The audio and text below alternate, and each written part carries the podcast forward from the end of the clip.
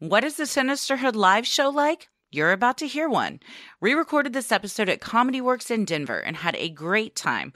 We also had a special audience participation portion at the end where Judge Christie ruled on the grievances of wronged audience members. If you want to be a part of our live show fun, head to sinisterhood.com slash live shows and get your tickets for a show near you. We'll be in San Antonio October 26th, in Dallas October 27th, in Houston on October 28th, and back in Dallas on November 2nd. If we're not coming to your town, never fear, you can always chat with us on our monthly live Q&As and catch live stream performances of our bonus content each month via Patreon. Head to sinisterhood.com and click Patreon on the top banner to subscribe today. And don't forget to stick around after the show this week to hear your Patreon shoutouts. We hope you enjoyed the show. Thanks for listening and keep it creepy. Most of you have probably heard me singing the praises of Prose, the world's most personalized hair care. And for those of you who haven't, I want to tell you now about the incredible results I've been seeing since using my customized Prose products. My hair is super long and Prose keeps it shiny. I love the leave in conditioner and I love how clean the uh, shampoo I use gets my very oily scalp. It looks great. Your hair Thank always you. looks fantastic. Thank you. Prose knows there is more to you than just your hair type. Prose has given over 1 million consultations with their in depth hair quiz, which is how I got started. I had to answer where I live, my, uh, my lifestyle, if you will. um, all sorts of fun things. Zip codes are taken into account, like the humidity and stuff in the area that you live in. I recently just changed the scent of mine to the new b- botanical, and it is lovely. It's lavender, rosemary, and thyme, I believe. I love a good botanical scent, and my hair smells so good now. And we've been traveling together, so I just get to sniff you all the time Thank with your you. beautiful hair. Prose uh, analyzes 85 personal factors and determines a unique blend of ingredients to treat your exact concerns. They also have the review and refine feature. It lets you tweak your formulas for any reason, like if you change your address, your hair color, or your diet. I recently used this. That's when I changed my the scent, but I also um, changed. Uh, I tweaked it a little bit. I wanted some additional stuff to help help with flyaways and to smooth out and to help with shedding because my goodness, sometimes I take a shower and I'm like, I could knit a whole other Christie out of the amount of hair that comes out of my head. So now I am shedding less because they tweaked the formula a bit for me. That's awesome. Well, they are also a carbon neutral certified B Corp and an industry leader in clean and responsible beauty. All of their ingredients are sustainably sourced, ethically gathered, and cruelty free. They're also the first beauty brand to go carbon neutral. If you're not 100% positive Prose is the best hair care you've ever had, they will take the products back, no questions asked. Prose is the healthy hair regimen with your name all over it. Take your free in-depth hair consultation and get 15% off your first order today. Go to prose.com slash creepy. That's P-R-O-S-E dot com slash creepy for your free in-depth hair consultation and 15% off. Adulting is bullshit. Everybody knows that. It's an onslaught of WTFs at least 20 times a day. But with this subscription box, you get to say everything you mean to say about life, so your mouth doesn't have to. Smartass and Sass is a monthly subscription box that brings snark and sass right to your door. I think that could be the name of our new per- two person show, Snark and Sass. I love everything I've got from this. They're such cute little things you can put around the house or like makeup bags. I'm looking at my little block on my desk right now that says, Who left the bag of idiots open? I ask myself this every day. It's a nice little reminder. Uh, you just traveled with one of the a very cool uh, like clutch makeup bag that we got. We did. There's a, it's a beautiful makeup bag. It's vinyl on one side and canvas on the other. But I also got pulled over for additional screening by the TSA because of a recording device for the podcast. But I keep all of my electronic cords in a bag that says, You should see my active bitching face. And I got a little laugh from the TSA agent. There you go. You're making some people's days.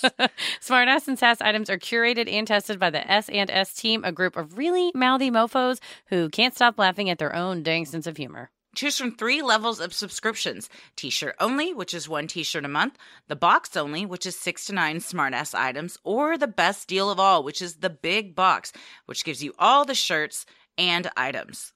Subscribe today at smartassandsass.com and use code CREEPY for 25% off your first subscription. Boxes ship on the 18th of each month. You can also follow Smartass and Sass on social media for your daily dose of attitude, updates on special sales, and product highlights from the shop. One man set out for Colorado looking for the healing power of the mountains, where he built himself a grand empire. A half a century later, with the enormous structure crumbling, an author on a mission happened upon the place and introduced it to his, his readers as one of the most haunted hotels in the country. Were the ghosts always there? waiting to show themselves to a willing visitor? Or is this another of the legendary writer's creative tales? Tonight's episode is The Stanley Hotel.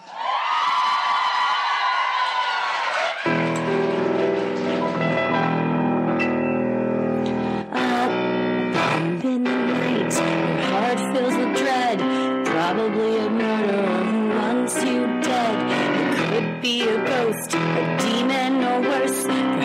You're the victim of a witch's curse. It's hopeless, you're doomed. You'd call a priest if you could. You'd rather just listen to who? Sinister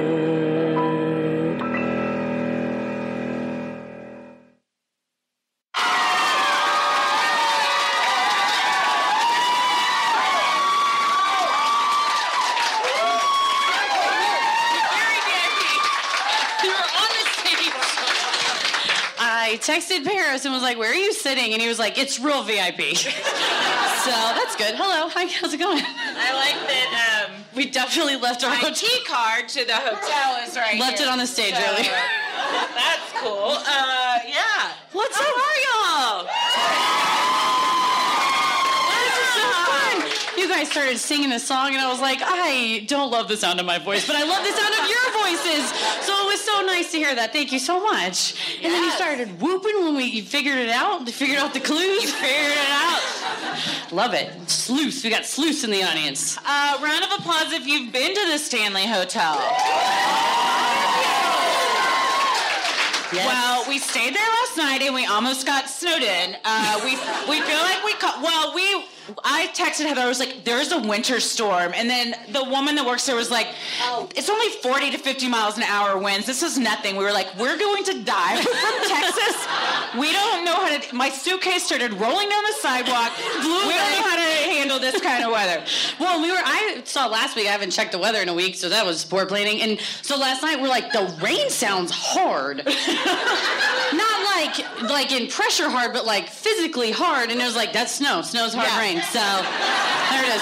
We don't we don't see it often. No. Also, you can just open a window at the Stanley and just jump right out if you want Loose. to. There's no screen. I had a did your did your bathroom had a dumping window? I had a dumping yes, window. We did. So you sit on the toilet. Just, it's a huge window. I mean, it's probably bigger than like a mirror. It's yeah. It's just gigantic. a tiny little one of those like whoop locks, and I opened it, and it was just there's no screen. No. There's no rules. I sent a selfie to my wife. Leanne is here. Yeah. Um, the problem with being my wife is you get toilet selfies of me, and I was like, look, I got a dumping window. uh, it was before the snow started though, but yeah, it was. Uh, it was had to drive down a mountain today. It was a whole thing, but it was fun. It's we great. love being yeah. here. Denver's awesome. Uh, this is like one of my it dream is. cities to come to because thank you. I was obsessed with Denver when I was a kid because I was obsessed with Trey Parker and in love with Trey Parker. And I loved, I had a John Elway jersey. I would wear it all around. I loved the Broncos. I loved, I really wanted to go to Casa Bonita. Like, that was yeah. my dream.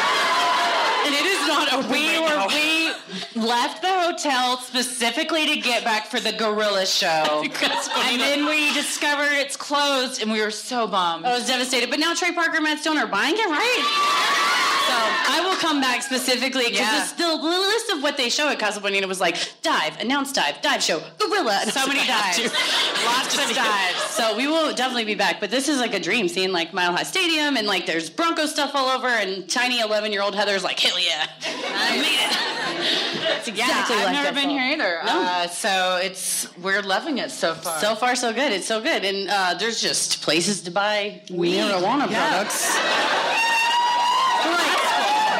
drug rules here? And it's like, there's not. Yeah, any. Heather wanted to go to Costa Bonita, and I'm like, where are the drugs? Yeah, that was my question. We should have taken those and then gone to Casa Bonita next time. Next yes. time, that'll be oh, yeah. the plan. But That's yeah, we whole, had, you clear we had quite a time with the Stanley. It was beautiful. It was a beautiful for it being was. built in 1909. It's still ticking. So.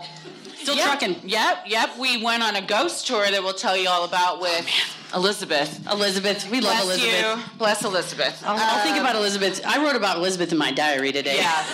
Because it was she shared she was, so much she was of something herself. else. um, we left and we said 100% she wants to fuck a ghost. Like there was she was like it wasn't any ghost. It was a very we'll tell you about a very specific ghost and like honestly same. Like yeah, I mean Pierre could get it. He'll get it. So Pierre, yes, Pierre was oh man. She's uh, she was great. The whole thing was great. Everything was We're happy fun. to be here. We're gonna have a good time tonight. So fun. We got yeah. to we'll do our show. We got a like special live segment. I mean, this is live right now. We are not holograms, but special. This is thing. we're CGI. Later we'll come out and we'll do our actual live. You know what? If there were CGI versions of us to do the show, it would be great because they probably don't go to the bathroom before the show as much as we do. That's true. they probably yeah. go zero times. Also, right. okay. So this is a problem we had that Heather had to to Google. Oh my Maybe God. y'all are used to it because you live here, but if you're not, I've trademarked the term altitudes.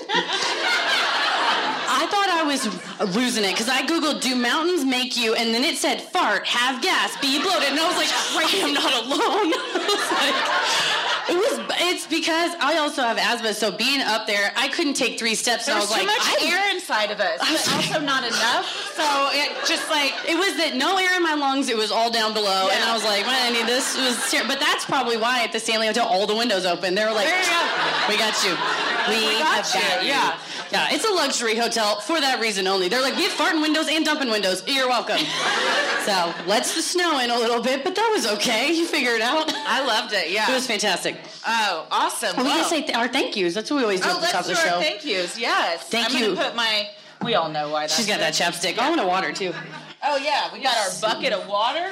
We got a bucket. I don't like something if it ain't in a bucket. Uh, bucket of fries, same. bucket of water. Yeah, uh, bucket, bucket. yeah, we got thank yous. Well, first, thank you to all of you guys. Yes, give yourselves a round of applause. It's so Wednesday night. Thank you to Denver Comedy yes. Works. Yes. Uh, Ella, yeah, Ella, not my daughter. Uh, she Ella is here. She's, she's waiting on all of you. She's she's four years old. Uh, but Ella is taking care of us and taking all of you, along with some other great staff. So take care of them. Yes, thank you so much. They made sure we had uh, our we, we have an extensive rider. We're like just diet cokes and can we have straws? Like if it's not too much trouble. Like do you mind? It's always like what are your demands? And I'm like real bad negotiator So yeah. like it's fine. It's, if you don't have diet coke, it's fine. But they did. It was so nice. Everyone was so helpful. Thank yeah. you. So. Uh, do we want to do the the giveaway now? We can, I I, or do you want to wait? So that was not whispered. So no, you shouted it into the microphone. Uh, yeah. All right. We had our Instagram giveaway. I found uh, Tina Ortega. Are you here? Yes. yes. Oh yay! We got your. It's your prize from High Proof Designs. Yes. It's a flask. I put it in a box. it has our names on it. Yeah. So it's for you. There we go. Hooray! Thank you. Thank you. Thank you so much. Thank you, thank you. Awesome. We might have forgot if we didn't do it. So thank you for indulging us for doing that. Now. We forgot last time. um, okay, are we ready to get into Let's it? Let's do it. Let's. You gotta say the words. I'm Christy. I'm Heather. Oh, I think everyone knows. No, but gotta, just, just in, case. in, case. I'm Christy. I'm Heather. Uh, and let's get into it.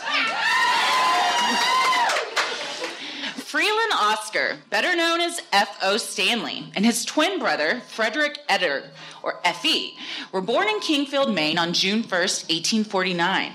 At the young age of nine, the brothers started their first business together, refining and selling maple syrup. Over the years, they studied and taught throughout Maine, both eventually marrying women they had met in college around 1876. Not long after, the brothers decided to go into business together again and invented a method to quickly dry certain plates used in the photography process. Their invention was revolutionary, and the Stanley brothers began taking in a million dollars a year, which translates to $32 million in today's money. Isn't currency crazy? What's up with money? Soon, photography giant Eastman Kodak came calling and acquired the Stanley Brothers Dry Plate Co. Inventors and investors to their core, the brothers also founded the Stanley Motor Carriage Company, where they invented the Stanley Steamer automobile. I really love their story because it, this is the kind of thing that if you're at a bar and they're like, "Oh, what do you do?" and he's like, "You ever heard of photography?" you know it's kind of wet. Some parts of it's got to be dry. I'm the dry part. And someone's like, oh, I'm going to go over there and talk to him. it's like, should have thought twice. Sometimes the dorkiest shit makes the most money. Oh, yeah the most money. Yes. Well, sadly, at just 54 years old, F.O. Stanley was struck with tuberculosis and given a terminal diagnosis. Doctors told him he would die in just a few months. Seeking the healing power of fresh mountain air, F.O. packed up his wife, Flora, and made the move to Colorado in 1903. They first stopped in Denver where they hired architects to build a cottage for them up the mountains in Estes Park, where they eventually moved. So he's going to cure his tuberculosis, but he's going to get the altitude. Yes. yeah, you're going to trade. FO is for farting out Stanley. Yes. he will be strucken. Warning, Mr. Stanley. Every time we say the name of the city we're in, I like I pretend like we're like at Madison Square Garden. You're like, "What's up, New York? Yeah. And What's up, Denver? Like, yeah. yeah. um. Yeah, we. Uh, the opposite happened. We couldn't breathe when we were. I could not. No. Yeah, we couldn't. We couldn't get out of the hedge maze. It's three I, feet tall. I'll post a video on the Patreon. I jumped over. Yeah, we have side, video so. on Patreon. We eventually said, "Fuck it." We jumped over the hedge to get to the statue of FO. yeah, we saw him. The statue him. farts. It's crazy when you yeah. walk up. You put a quarter in it. yeah. Um, but it was funny because I think what were we, there were some people that I guess were regulars. Uh, good for them. And they go, last year the hedge maze was a lot shorter. And and it was already like tits high. so even it was like knee high. We're like, how short was this? Yeah. Well, they're trying. I think Paris said, well, you have to start somewhere. So yeah, I mean, grow. It was planted in 2015 they were like it started already. Little it's, tiny leaves when they plant. Yeah, so the seeds, like yeah, we all seeds. Are. That's I mean I guess that's how everything starts is with a seed, isn't it? Yeah, simple seed of an idea. Four years after arriving in the Rockies, FO had stopped coughing, was feeling better, and eventually began making trips back east. Although he loved the mountains of Colorado, anytime he was away from the East Coast, FO missed his high society pals.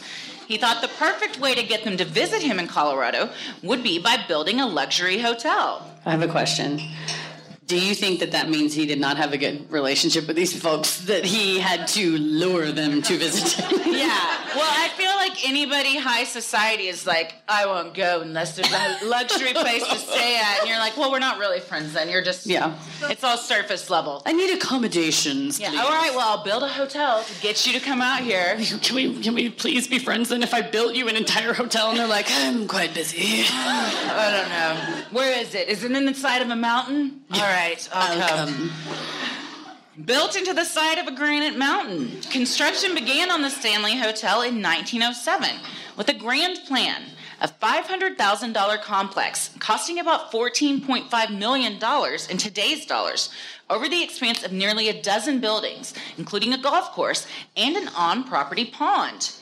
The magnificent hotel opened its doors in 1909 and became a refuge of the upper class in the stunning mountain landscape although it features something pretty modern the first telephone in the area.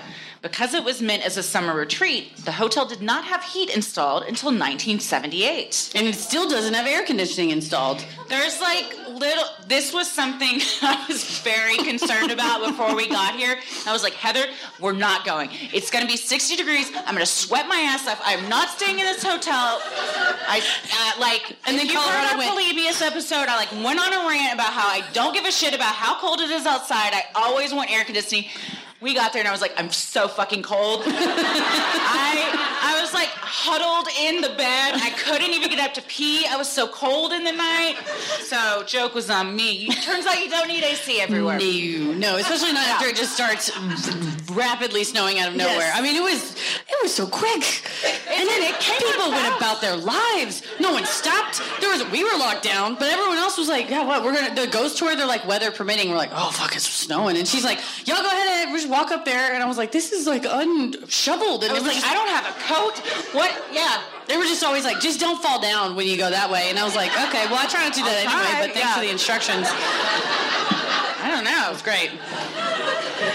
Well, FO eventually sold the Stanley to a company who mismanaged it into bankruptcy. That's how you get your ass haunted. Yes. Real fast. He then rescued his beloved hotel and sold it again this time to a more skilled recipient, Roe Emery, known as the father of Colorado tourism, whose son Walt later went on to co found the Denver Broncos. As for FO, he eventually resettled back in Massachusetts, where he died in 1940 at the ripe old age of 91. You know what? Just showed them doctors. Yeah, he's like four him. years. How about 64 years? I'll show you. Yeah, he was, uh, or the Colorado air cured him. Maybe. Yeah, it's a magical place up there. According to the Post Crescent, the now king of horror, Stephen King, was living in Boulder with his wife Tabitha in 1973 when they decided to take a drive one October afternoon up to Estes Park. As the story goes, it was the last day of the season when King was handed the rooms to keep, handed the keys to room 217, a room they had requested to stay in after hearing rumors it was haunted with all guests but the two of them gone until next spring. King and his wife found themselves having dinner in an empty dining room while taped orchestral music drifted down the halls.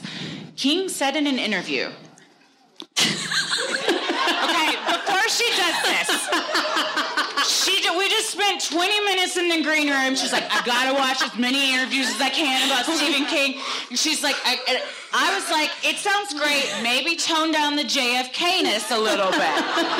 so whatever just happens, Heather is. This is exactly what Stephen King sounds like, and nobody question it. Okay. She's been working very hard. You've got this. You've got this. I gotta get. on uh, like fake glasses. All right, I got the bowl yeah. haircut. Probably a sweater on. Except for our table, all the chairs. all the chairs were up on tables, so the music is echoing down the hall. I mean, it was like God put me here to hear that and see those things. I'm sorry, I lost it. I really love Stephen King a lot, and I just feel like he's ashamed of me right now.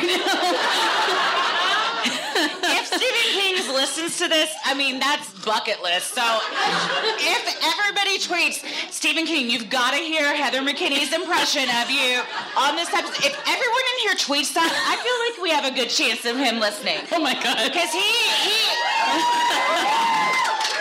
replies to his tweets he and he answers a lot of his tweets. So he gets in tweet fights too. So be cool to Stephen King. Yeah, be cool. he will talk mad shit right back to people. He don't care if you wrote Harry Potter or you're just some asshole. He'll just or both. He doesn't give a shit. Yeah. Uh, yeah. He will tweet right back at you until you block him. So I think we can do it, guys. I think Let's we do can it. do it. Yeah. And then Tommy will his soul will leave his body. he had on a Tommy has a really cool mask that's the print of the shining carpet it. And then we get to the hotel, and he was like, I should have brought another mask. I got it was in his stocking last Christmas. I was like, if I had known that one day we would be coming here, but uh, yeah, he was. I was like, you're like the guy that wears the band T-shirt. The band is going. I do that. I do John Mayer concert. John Mayer T-shirt. I'm like, I'm here for you, buddy. I wore. I wore a Judge Chris T-shirt. Yeah. like that's next level. I wore. I think I told you I wore that Judge Christie shirt when I quit my job. I love it. on like a Zoom video. I was like, anyone when you're quitting your job, put it on, please. Put it on. Um, yeah. yeah. Well, after dinner, Tabitha turned in for the night while Stephen explored the empty hotel. He eventually stopped in for a drink at the hotel bar, where he was served by the bartender, a man named Grady. As he returned to his room, he had a restless night's sleep, recalling in a later interview You've got it. that, that night, I dreamed my three year old son running through the corridors, looking back over his shoulder, eyes wide, screaming. He was being chased by a fire hose. a fire hose! I, I woke up with a tremendous jerk, sweating all over. this is going worse. It's so much worse. it's got the action's gotten thicker. Um, She's crying. what's that movie with Ben Affleck where he's just in Boston? oh, every movie, every movie, the town, the town. The town. this is why I love to do a live show because otherwise we'd be like, "What's that movie? I don't know." Okay, and then you guys are at home going, "The town." the town. And the person next to you at the red light like, "Are you okay?" we also no. would have stopped recording so she could like perfect like, it. So y'all are getting no. like, the, you're seeing how Impossible. the sausage is made right here. I'm literally crying. There's so much more to this quote. Yeah, there is. Maybe I, you should start over. Nah, I won't do that to these nice people. I'm gonna, we're gonna just power through. you got it. I woke. I woke up with a tremendous jerk, sweating all over, within an inch of falling out of bed. I got up, lit a cigarette, sat in a chair looking out the window. We're in New Jersey now. it's veered off. Looking out the window at the Rockies, and by the time the cigarette was done, I had the bones of the book firmly set in my mind. Please don't tell him to listen. Don't tweet him. Don't. Not change. We are sinned. If you're listening later in the future and you've already tweeted him, delete it. No, please. tweet him. I think he has a sense of humor, and I think he would appreciate it. Hopefully. This, yeah. Hopefully. Well, the book was The Shining, Stephen King's third novel at the time and his top selling novel to date.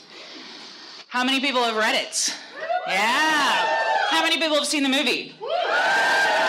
So you know there's kind of a stark difference between the two.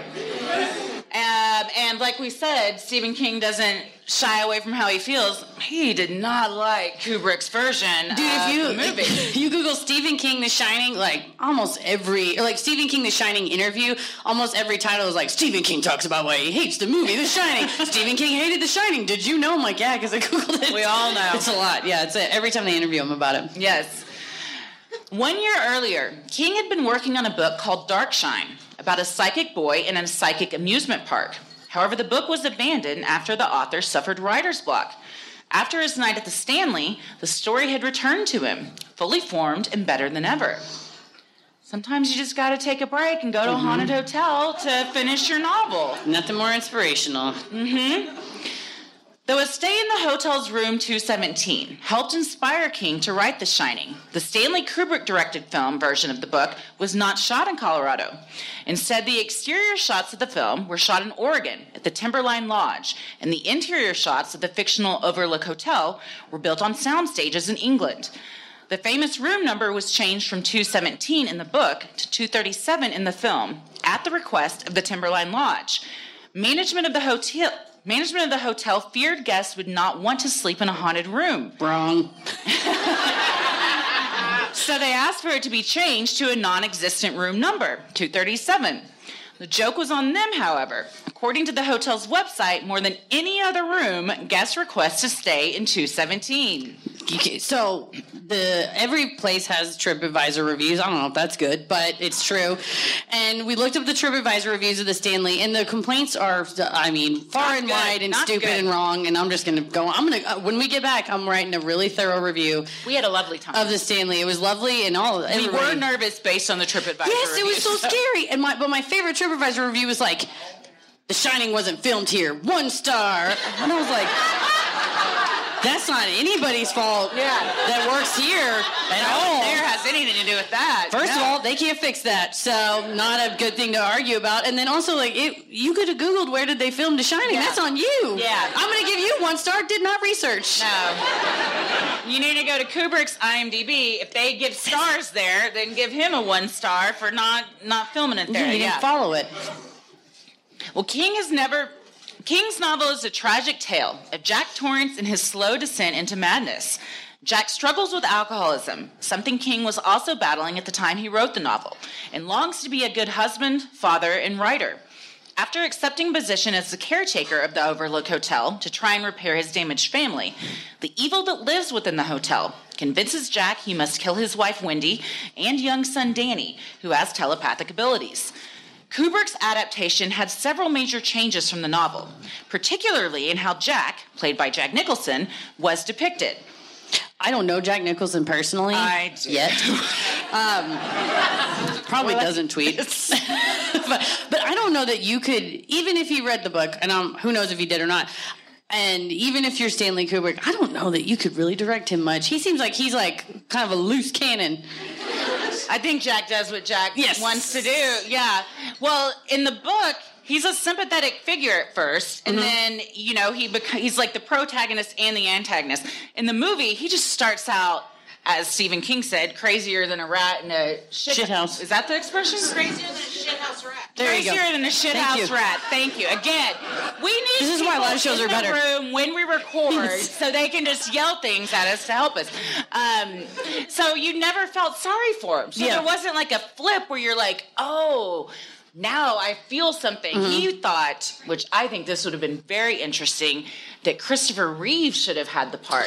Interesting. I think that would. It would have been, been, scarier to see yes, somebody that everybody totally like so. picked, like pictured as this Superman. Like, yeah, he's a hero and he's Clark Kent's very lovable and yeah, interesting. Hot. Yeah, yeah, hot. He was. Uh, yeah, Christopher and, uh, Reeve could get it.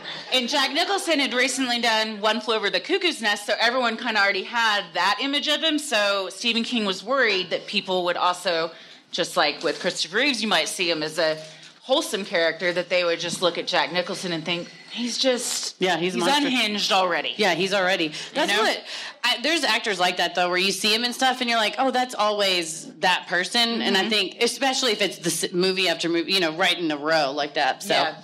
yes, they didn't ask us when they adapted the novel, and I think that was it's probably because I wasn't born. Um, uh, you know, so that's probably what happened. Uh, yeah, yeah. Uh, what year was it? 1970. Yeah, I was not either. Neither one of us were born. No, nope. we're so rude. They could have figured it out. Well, King has never been shy about his feelings toward the films, telling Deadline, last one, I promise. I think The Shining is a beautiful film and it looks terrific. And as I've said before, it's like a big, beautiful Cadillac with no engine inside it. That was better. Sick, Shorter, sick burn. Also, that's right. And then he repeats that insult. There was he was just on Drew Barrymore as I was watching it in the green room, and Drew Barrymore wants to uh, fuck Stephen King. She was just like, Stephen King's changed all of our lives. Every day I think about how important and amazing he is. And if there is one person in the world who I could give all like, my organs to to save his life. in the afternoon, Drew. Like, yeah, I was like, this is a daytime right. talk show. Yeah. Uh, but he repeated that same burn and he said a big, beautiful car. So he didn't even call it a Cadillac. Oh, he, so. yeah. He's, he's downgraded it. You're not even a Cadillac. You're just a car now. Mm-mm. Well, in 96, Stephen King returned to the hotel when he produced a miniseries remake of the film dubbed Stephen King's The Shining that was actually filmed at the Stanley. And it's starring Steven Weber. Yes, yeah, Steven Weber. Yeah. That's right, that's right. Also, kind of hot. Yeah. He can kind of get it. Also, I liked Wings. That was a funny oh, show. I fucking hated that What? Show. It was about pilots. I, I don't know. I couldn't get behind it. That's okay. I thought it was really boring. It was a time in the 90s where it was uh, any type of job, they would be like, that's a show. Yeah. it was like radio, that's a show. And that's like news radio. And then it was like, I, news radio is one of my all time f- top five favorite shows. Oh, I didn't know it was all time top oh, five. I love it. Damn. Yes. God. News Phil radio Hartman, Phil Hartman's like, that's some of his best work. Dude. Dave Foley. Take a oh, moment. Oh, so good. R.I.P. R.I.P. for sure. While Kubrick's The Shining was not filmed at the Stanley, a different iconic film was shot in the hotel. A scene for the cinematic classic Dumb and Dumber was filmed in the hotel's bar. While staying there, Jim Carrey requested to be put in room 217. However, after only three hours, the pet detective bolted from the room, never to return. Do you like that I refer to him as the pet detective? So good. There's some actors that once they play a role, they're always that role, and he is always the pet detective. all right, yeah. He came out and said, "Alrighty then." No, it was before. No, it was after that. He had like hit after hit after hit in like yeah. one year. Yeah. Well, to this day, he's never talked about what happened to spook him so bad. Oh man, Jim Carrey. Oh, yeah. Uh, he, he like looked in the mirror and it was like, "You'll never top Pet Detective," and he's like, "No." in 2021, people will still refer to you as You're the one that hates Eternal Sunshine of the Spotless I Mind, don't right? hate it. You said she hates. She said she. I it. feel like it's one of those movies that everyone's like, you have to watch it, it's so good. And if you do that to me, I won't watch it just because you said to watch it. it's very. It's a very good movie. I know, everybody's like, it's so, So good. it's the Truman Show. Like he's Truman a Show's great. Truman Show's great. great. A lot of great stuff. Yeah. Who's the bad guy? Ed Harris? He's so great. hot. God, Dude, what's wrong? You talked me? about how you were in Ed Harris before. this mountaineer has got you going. I can't breathe, but my God, I'm horny.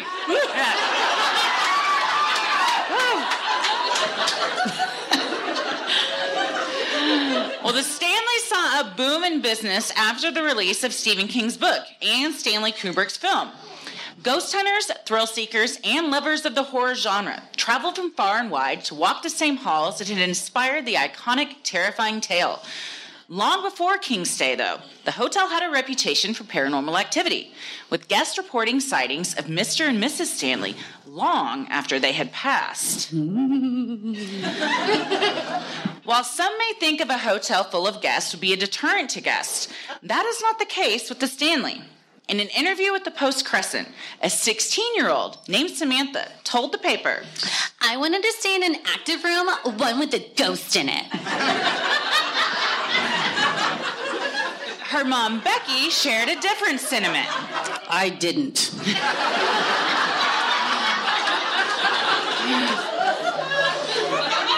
Her mom bad idea, as the Stanley Hotel seems to be bursting with a variety of ghosts. Two types of hauntings occur within the Stanley active and residual. While residual haunts are an energy imprint doomed to repeat itself for eternity, active haunts mean ghosts that have awareness and want to interact with the living. I want to be open and honest with you all. I've seen several ghosts in my life and my mom hates when I say this, but my mom's house is haunted. Because she still lives there. Like, no, it ain't. to acknowledge it. Yeah, she refused to acknowledge it. My dad actually saw the ghost when he was alive too. So like, it was not just me, but it was a residual haunt of a woman running down this hallway in my parents' house, and the hallway, like the hallway wall has cutouts to the living room. So it's almost like windows. So I could see, especially like around three o'clock in the morning, somebody running. And then I've also the guy, witching hour. It's the witching hour. Mm-hmm. Uh, which I stayed up until last night, and the only thing I saw was Dr. Frasier Crane on the television as I watched old episodes of Frasier. It's another one. They're like a uh, psychiatrist on the on the radio. That's a TV That's show. show. Heather this morning said could y'all sleep? The wind was just banging the windows. I was like, I had one of the best nights sleep of my life. It was great. I was like, well, we sleep with a lot of white noise on though, so we had like a fan and an app on our phone. She's like, well, I slept with Frasier, the whitest noise of all. there is no, there's no whiter noise than Kelsey Grammer.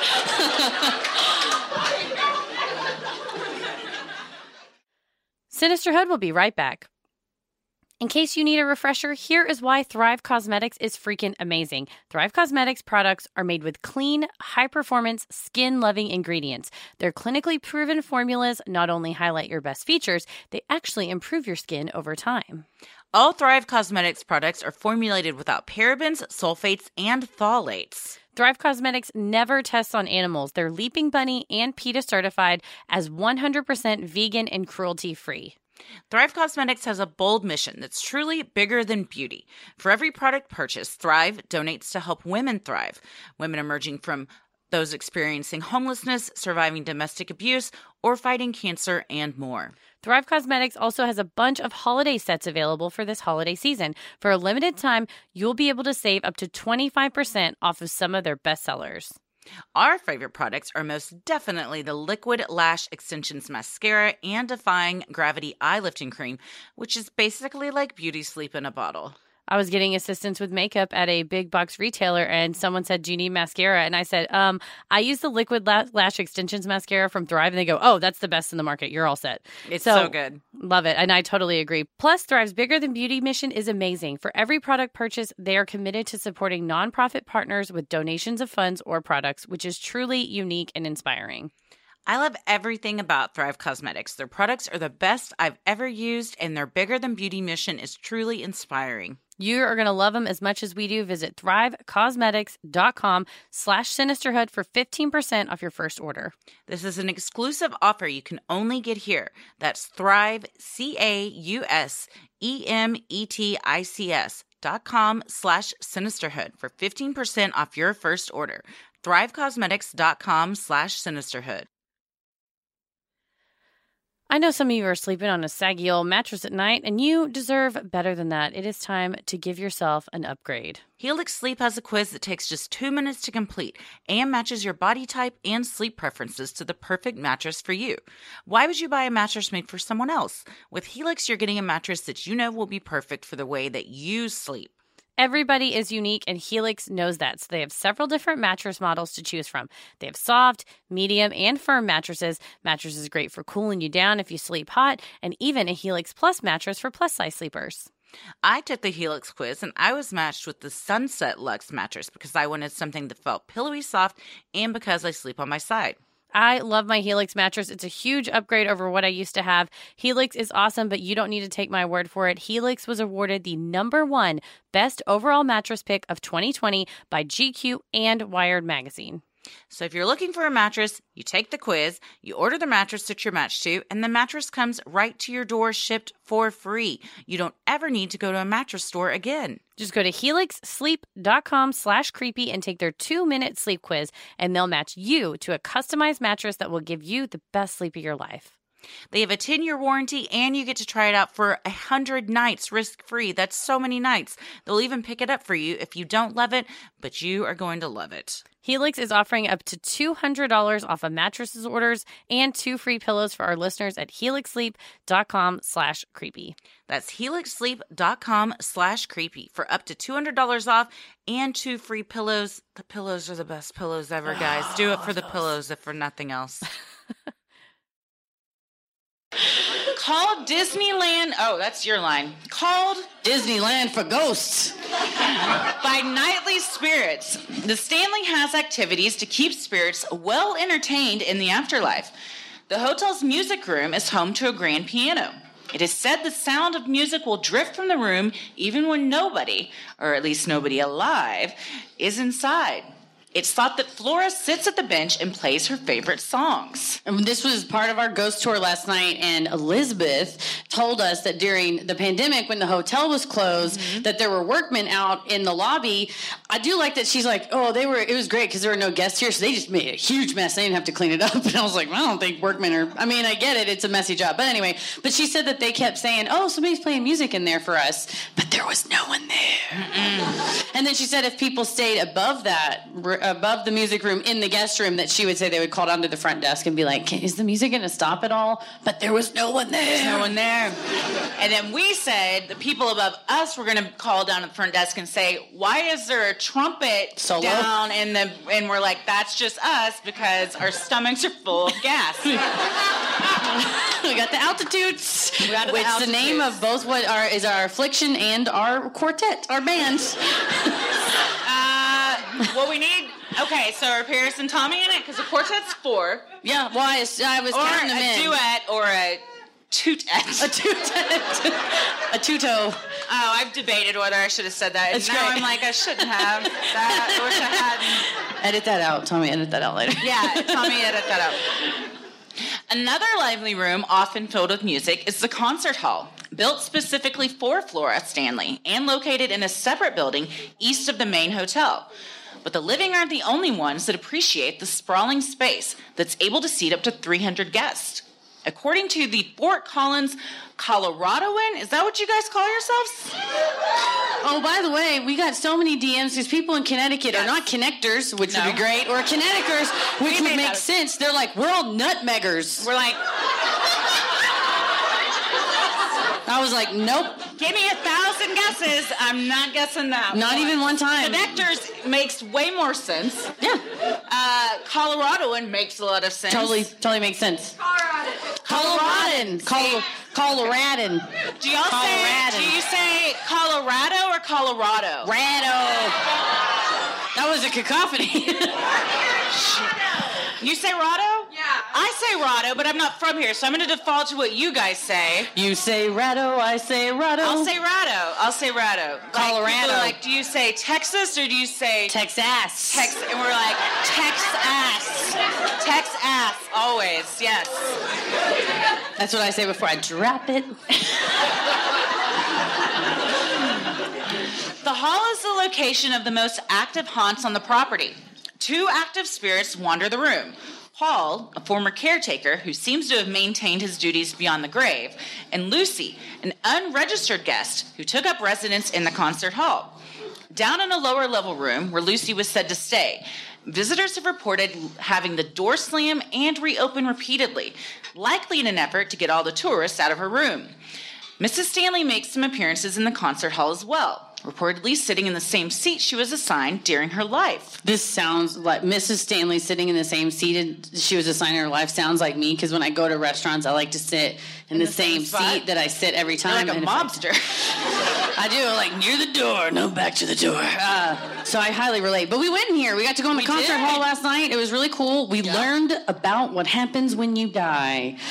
Uh, we did not know apparently there's some rules we didn't know. One, you can come back at whatever age you want. Yes. Never knew that. Yeah, Thought it was you died, and that was your age. No, and you can come back wherever you want to. You just appear any place you want to go. Yeah. It's fine. Um, although, if I, I mean, any maybe this job I would want to do even if I died. But it was like, well, his job was to like throw out unruly people. Okay, now thinking about that, that would be a fun job to do in the afterlife as well, especially if you're a ghost. You scare the shit out of them. Mm-hmm. Um, but also, she was real clear and was like, don't believe what you read on the internet because the internet would have you believe that tragic things happen here and every ghost in this place is happy. They want to be here. They love the hotel. They're not scary. Management's not making me say this. None of them die here.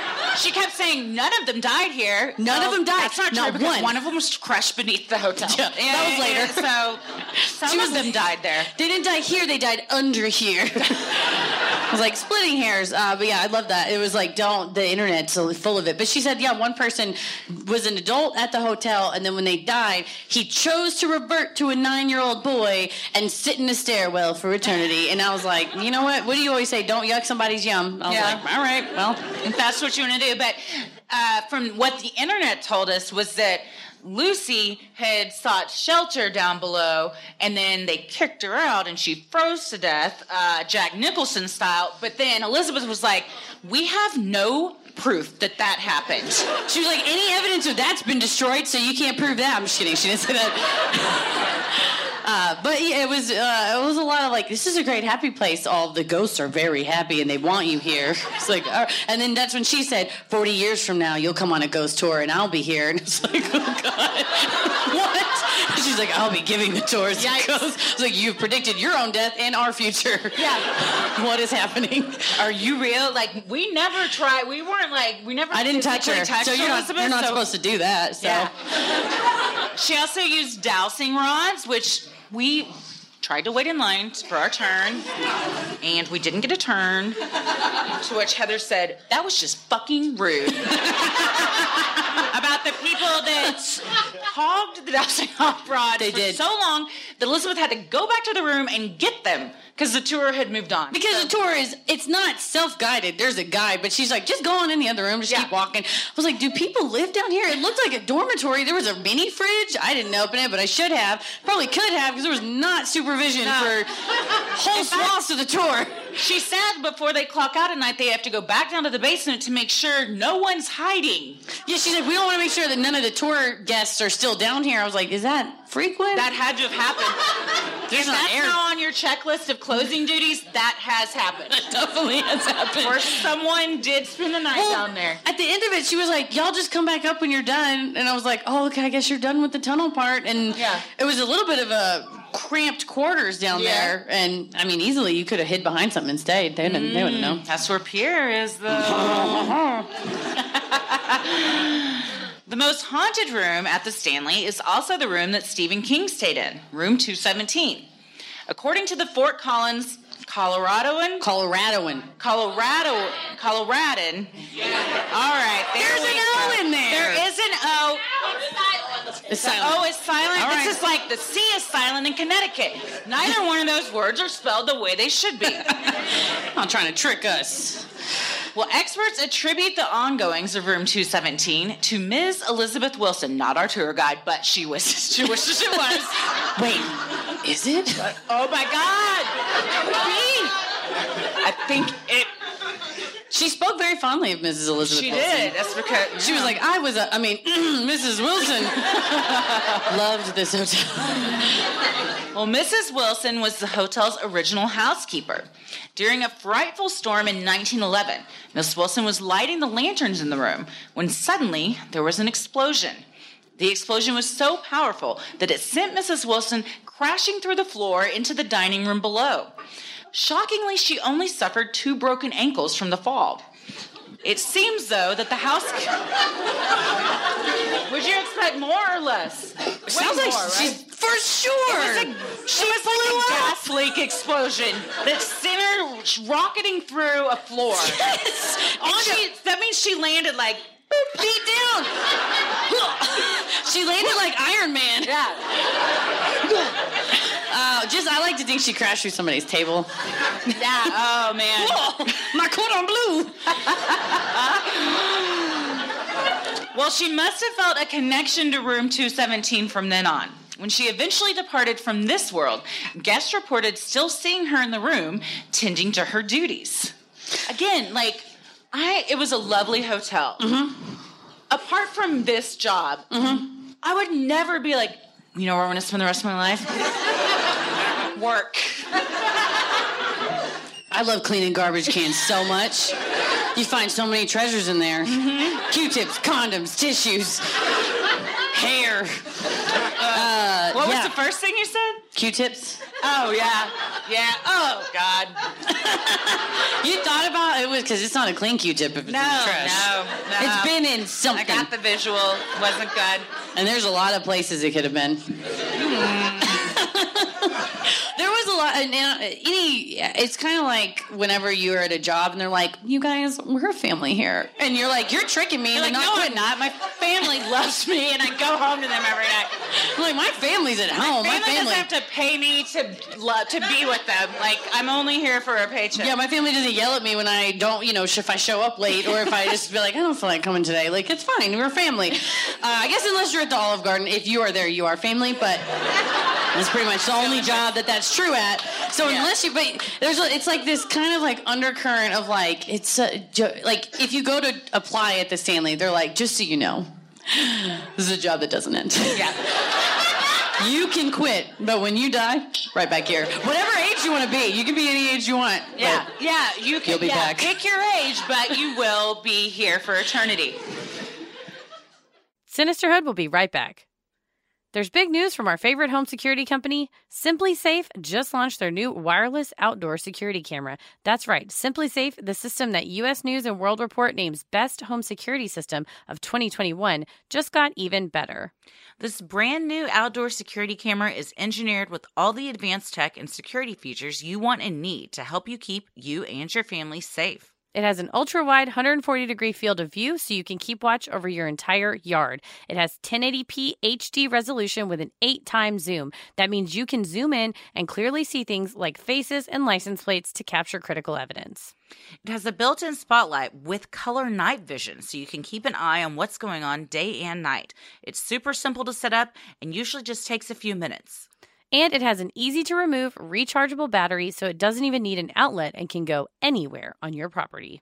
This camera has it all and it integrates with your SimpliSafe home security system, extending its protection to the outside. Together, it means every door, window, and room are protected, and now your property will be too. To learn more about an exciting new SimpliSafe wireless outdoor security camera, visit simplisafe.com/creepy. What's more, SimpliSafe is celebrating this new camera by offering 20% off your entire new system and your first month of monitoring service for free when you enroll in interactive monitoring. Again, that's simplisafe.com slash creepy. It's been a long, tough couple of years, hasn't it? And you deserve rest. We all do. You deserve relaxation. You deserve comfort fall into comfort and make it a top priority this season. And who is more of an expert in comfort than Brooklinen? Brooklinen was started to create beautiful, high quality home essentials that don't cost an arm and a leg. And you guys, oh, they nailed it. These sheets, like butter, I tell you. so nice to sleep on. Butter. well, Brooklinen works directly with manufacturers to make luxury butter like sheets available directly to you without the luxury level markups. So you get their amazing array of products at a reasonable price. Brooklinen has something for your every comfort need, ideal for a seasonal refresh because they're launching new products, colors, and patterns all the time. We're telling you, the buttery soft and breathable sheets, plush and absorbent towels, cozy robes, and comfy loungewear you will want to put on and never take off. They're so confident in their core products that they even come with a 365 day warranty. And their fans are confident too. They've received over 75,000 five star reviews and counting. And their customer service clearly, they get their eight hours every night because they're a dream to work with if you ever happen to have an issue. So give yourself the comfort refresh you deserve and get it for less at Brooklinen. Go to brooklinen.com and use promo code SINISTER to get $20 off with a minimum purchase of $100. That's B R O O K L I N E N dot com and enter promo code SINISTER for $20 off with a minimum purchase of $100. That's brooklinen.com, promo code SINISTER. Match 3 games can be a lot of fun, but it seems like most of them are the same. The themes and characters change, but overall, it's the same boring format until now. Switchcraft is a brand new take on Match 3 games. As you play, you unlock pieces of a beautiful, magical, and gripping graphic novel. Switchcraft is a mobile game with a unique blend of TV worthy writing, choose your own adventure style narrative, and thousands of magical Match 3 levels. In Switchcraft, you take on the role of a witch at Pendle Hill, the world's top academy of witchcraft. Play your way through hundreds of enchanting match three levels, revealing a dark and winding mystery story. It all starts with the disappearance of your best friend. Now it's up to you to unravel the mystery of her disappearance using your magical match three skills. Along the way, you'll find unique characters, a gripping story, and even a little romance. Mm. The best part is that your choices in the game determine the outcome of the story, so you're in the driver's seat. Download Switchcraft for free and unlock the magical mystery. When it comes to my socks, they must be comfortable, and Bombas socks are the most comfortable I've ever worn, but that's just one reason why I love them. The other is the good I'm doing being a Bombas customer. For every Bombas item you buy, they donate an item to those experiencing homelessness. Bombas started by making socks after learning they're the number one most requested item in homeless shelters. Then they started making underwear and shirts too. Bombas socks, underwear, and t shirts are super soft and made to last. With their 100% happiness guarantee, they are confident you will be happy with your Bombas products or your money back. From fabric to fit to feel, everything Bombas makes is made to feel good on everyone. I love these socks so much. I first got these socks as a gift from Tommy last year for Mother's Day, and they are my favorite socks. In fact, when we were just traveling on tour, I was a big old idiot and accidentally only packed one pair of my Bombas. I wore them for three days in a row because you know they were so comfortable. They and they had they're like they have this special like padding in the arch of your foot so your foot feels supported and they're just like the right height and they're so like soft. I love them so much. I don't know if this is one of their guarantees, but I'll say this was day three that I was sitting beside you on the couch. I distinctly remember they were Bomba socks. It says it right across the toe. No stink. It was great. Thank you. Stink free. Stink free I feet. Also love that they have an L and an R on them. That's right. So Helpful. you know, some socks you're like, I could wear these on any feet. Not these. They're like, this one goes on your left and this one goes on your right. I need the help. and get this. Thanks to Bombas customers, they've just donated their 50 millionth clothing item. That's 50 million brand new pairs of socks, underwear, and shirts given to those who need it. There's so much more comfort to have and so much more to give with Bombas. Get 20% off your first order at bombas.com slash creepy. That's B-O-M-B-A-S dot com slash creepy for 20% off your first order. Bombas.com slash creepy. Some guests have reported extra housekeeping and objects moving. TikToker Dominique Galves stayed in the Stanley in February of 2021 and reported that as she took an afternoon nap in room 217, she felt a hand on her face and woke to see a shadow looming over her.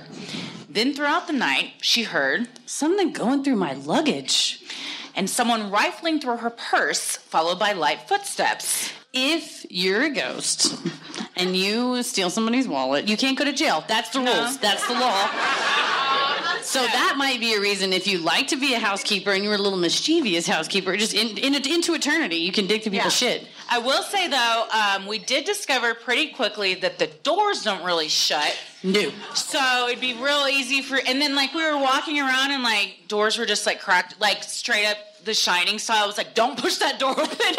There's gonna be a woman in a bathtub. Luckily, we only had showers. But uh, yeah, so I hope it was a ghost or somebody was just like straight up in her room. she got rifled through. Mm-hmm. um, so here is something that happened to me last night. Oh. So, yeah. Um, so I, we were sleeping, and I woke up because I had to go to the bathroom. And I sat up, and I was like, "Oh, Tommy's getting up to go to the bathroom because I saw um, like a shadow figure sitting on the end of the bed." Mm-hmm. And then I looked over, and Tommy was laying next to me asleep. And I was like, well, I still have to pee. So I'm gonna get up. Um, but I didn't feel like scared. It's also like, I don't know, I had a couple glasses of wine. It could have been like anything, but it could have also been a shadow figure. It was the red rum punch we had. It could, yeah, it was the very overpriced red rum punch uh, that was good, but was it sixteen dollars a glass? Good? No, it wasn't. But the cherry, she's like, I'm gonna go in the back and get you the special cherries, and I'm only now just being like, what does that mean? um, because I 100% got a straw and was like digging down in there. I was like, I'm not leaving the cherry behind. No, after she's I like, suck it down. cherry. Uh, we did not know that cherries are are a big thing here, apparently. We thought you were going to woo, so they're maybe no, not a big thing. I don't they're know. Not, what? Leanne. Cherries? I, we, no? She also didn't know this, and she uh, is from the area. So um, when we were up there, like everything had cherries in it, and then there was like all this stuff you could buy with cherries. Yeah. Cherries were like a huge Paris, thing. They, they Paris bought a jug of cherry juice and was just yeah. sucking it down.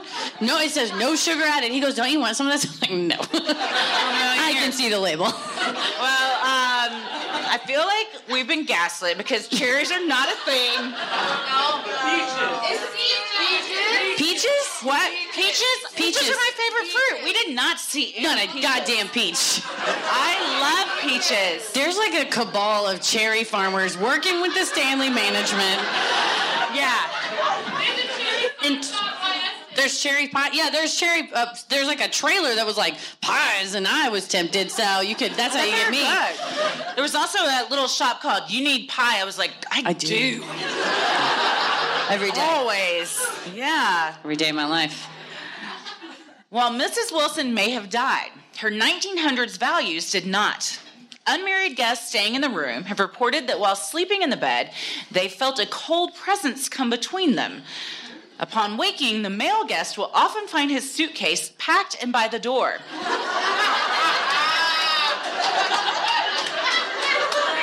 Apparently, Mrs. Wilson's way of letting them know it's time to check out. Or so passive aggressive. I've taken the liberty of packing your things. Uh, or it's Mrs. Wilson's values are very 2021 because she's trying to slip on in that bed. A cold present? Yeah, yeah, yeah. She's like, are er, you looking for a third? Yeah. yes. Uh, because of the great amount of snowfall at the hotel, which we witnessed. Yes. It was a flurry, but it seemed like a lot to us. Underground tunnels were formerly used to get between the main hotel and staff residences. One worker, the hotel's head baker, was sadly crushed to death. You know what? Was happily crushed to death. Yes. I just want to say there's no evidence that he was sadly crushed. He was singing a merry tune and dancing a jig when he was crushed to death by these rocks. And he's like, finally, I can stay here forever now. well, the tunnel caved in. And now it said he stays down in the tunnel, forever walking back and forth to work. Guests that have toured this part of the hotel have reported the smell of baked goods in the air. Well, we were down there last night, and this is where Pierre lurks. Yeah. So they say he was a Frenchman that was staying at the hotel, and no, our, he was he was helping. I'm not staying at the hotel. He was working on the hotel, and that's when uh, our tour guide said, uh, he has appeared to others and I want him to appear to me. And I tried to lure him to appear to me. And Tommy was like, she's great. Her she had a very funny shtick because then she said, I like to sing the French national anthem. Come on, join me. And then she started singing the French national anthem. And everyone's like, who's so impressive? I don't know. I barely know our anthem. I don't know another country's anthem. Uh, can't hit those high notes. But she did say that um, some people has, have also heard, hello? Yeah. hello? In 2019, the carriage house at the Stanley was painstakingly restored to keep the building's original structure. While the original building housed automobiles, it now serves as a restaurant and performance venue. Resident paranormal investigator at the hotel, such a fucking cool job. Goals. Kalia Sek told the crew from Ghost Adventures that while visiting the preserved building, she was grabbed and had her arm yanked on until she begged the ghost to let her go when the ghouls in the carriage house had been challenged, for instance, by saying that the building was abandoned and unimportant. Fixtures have been known to come crashing down from the ceiling above. Again, if you're going to have to work the same job forever, I don't think that, you know, harassment rules apply either. No. You can't be yanking on your coworker. You can do whatever you want in, in the afterlife to the living. Maybe they're trying to get fired because that's how they can move on. Oh. Like you have to help them cross over. Yes, it's like the limbo place of employment to wherever else they want to go. You they have to let them like lay them off. Like you're God, free. they're go. all trying. Yeah. Arguably the most haunted hotel is the fourth, the fourth floor. Here, the disembodied voices of children laughing, never fun, can be heard. Doors open and slam shut by themselves, and lights flicker on and off. When the hotel was originally built, the fourth floor was an attic. It then became the floor dedicated to rooms for female employees, their children, and nannies. It's the playful giggling that guests hear from the children that once called the hotel home. They were very happy. None of them died there. None of the they children all, died. They all lived very happy lives. That's what she said about the other. He lived to be 90. He lived a very long life. It's like, how do you know any of this? Have you kept up with the little boy? That... and they all came back here because they spent a week at the Stanley. That was just epic. they loved it so much. Yeah, that's every one of them was like, they, this, these kids are not tragic ghosts. They're no. joyful ghosts. So if you mm-hmm. see them at the foot of your bed, just get up and play with them. Like, what are you doing? It's rude. If you could be any age when you're a ghost and go back to anywhere, what are you choosing? I could go anywhere. Well, that's what she said. You can haunt anywhere and be any age you want. this isn't in any like religious text. It's just like this is what I think what happens when you die. I would be. Oh man, if I could be any age, Oh, this is a good question. Maybe my physical peak. okay. Which isn't today. I'm just going to throw that out there. Maybe like like 19, 18, 19, 20.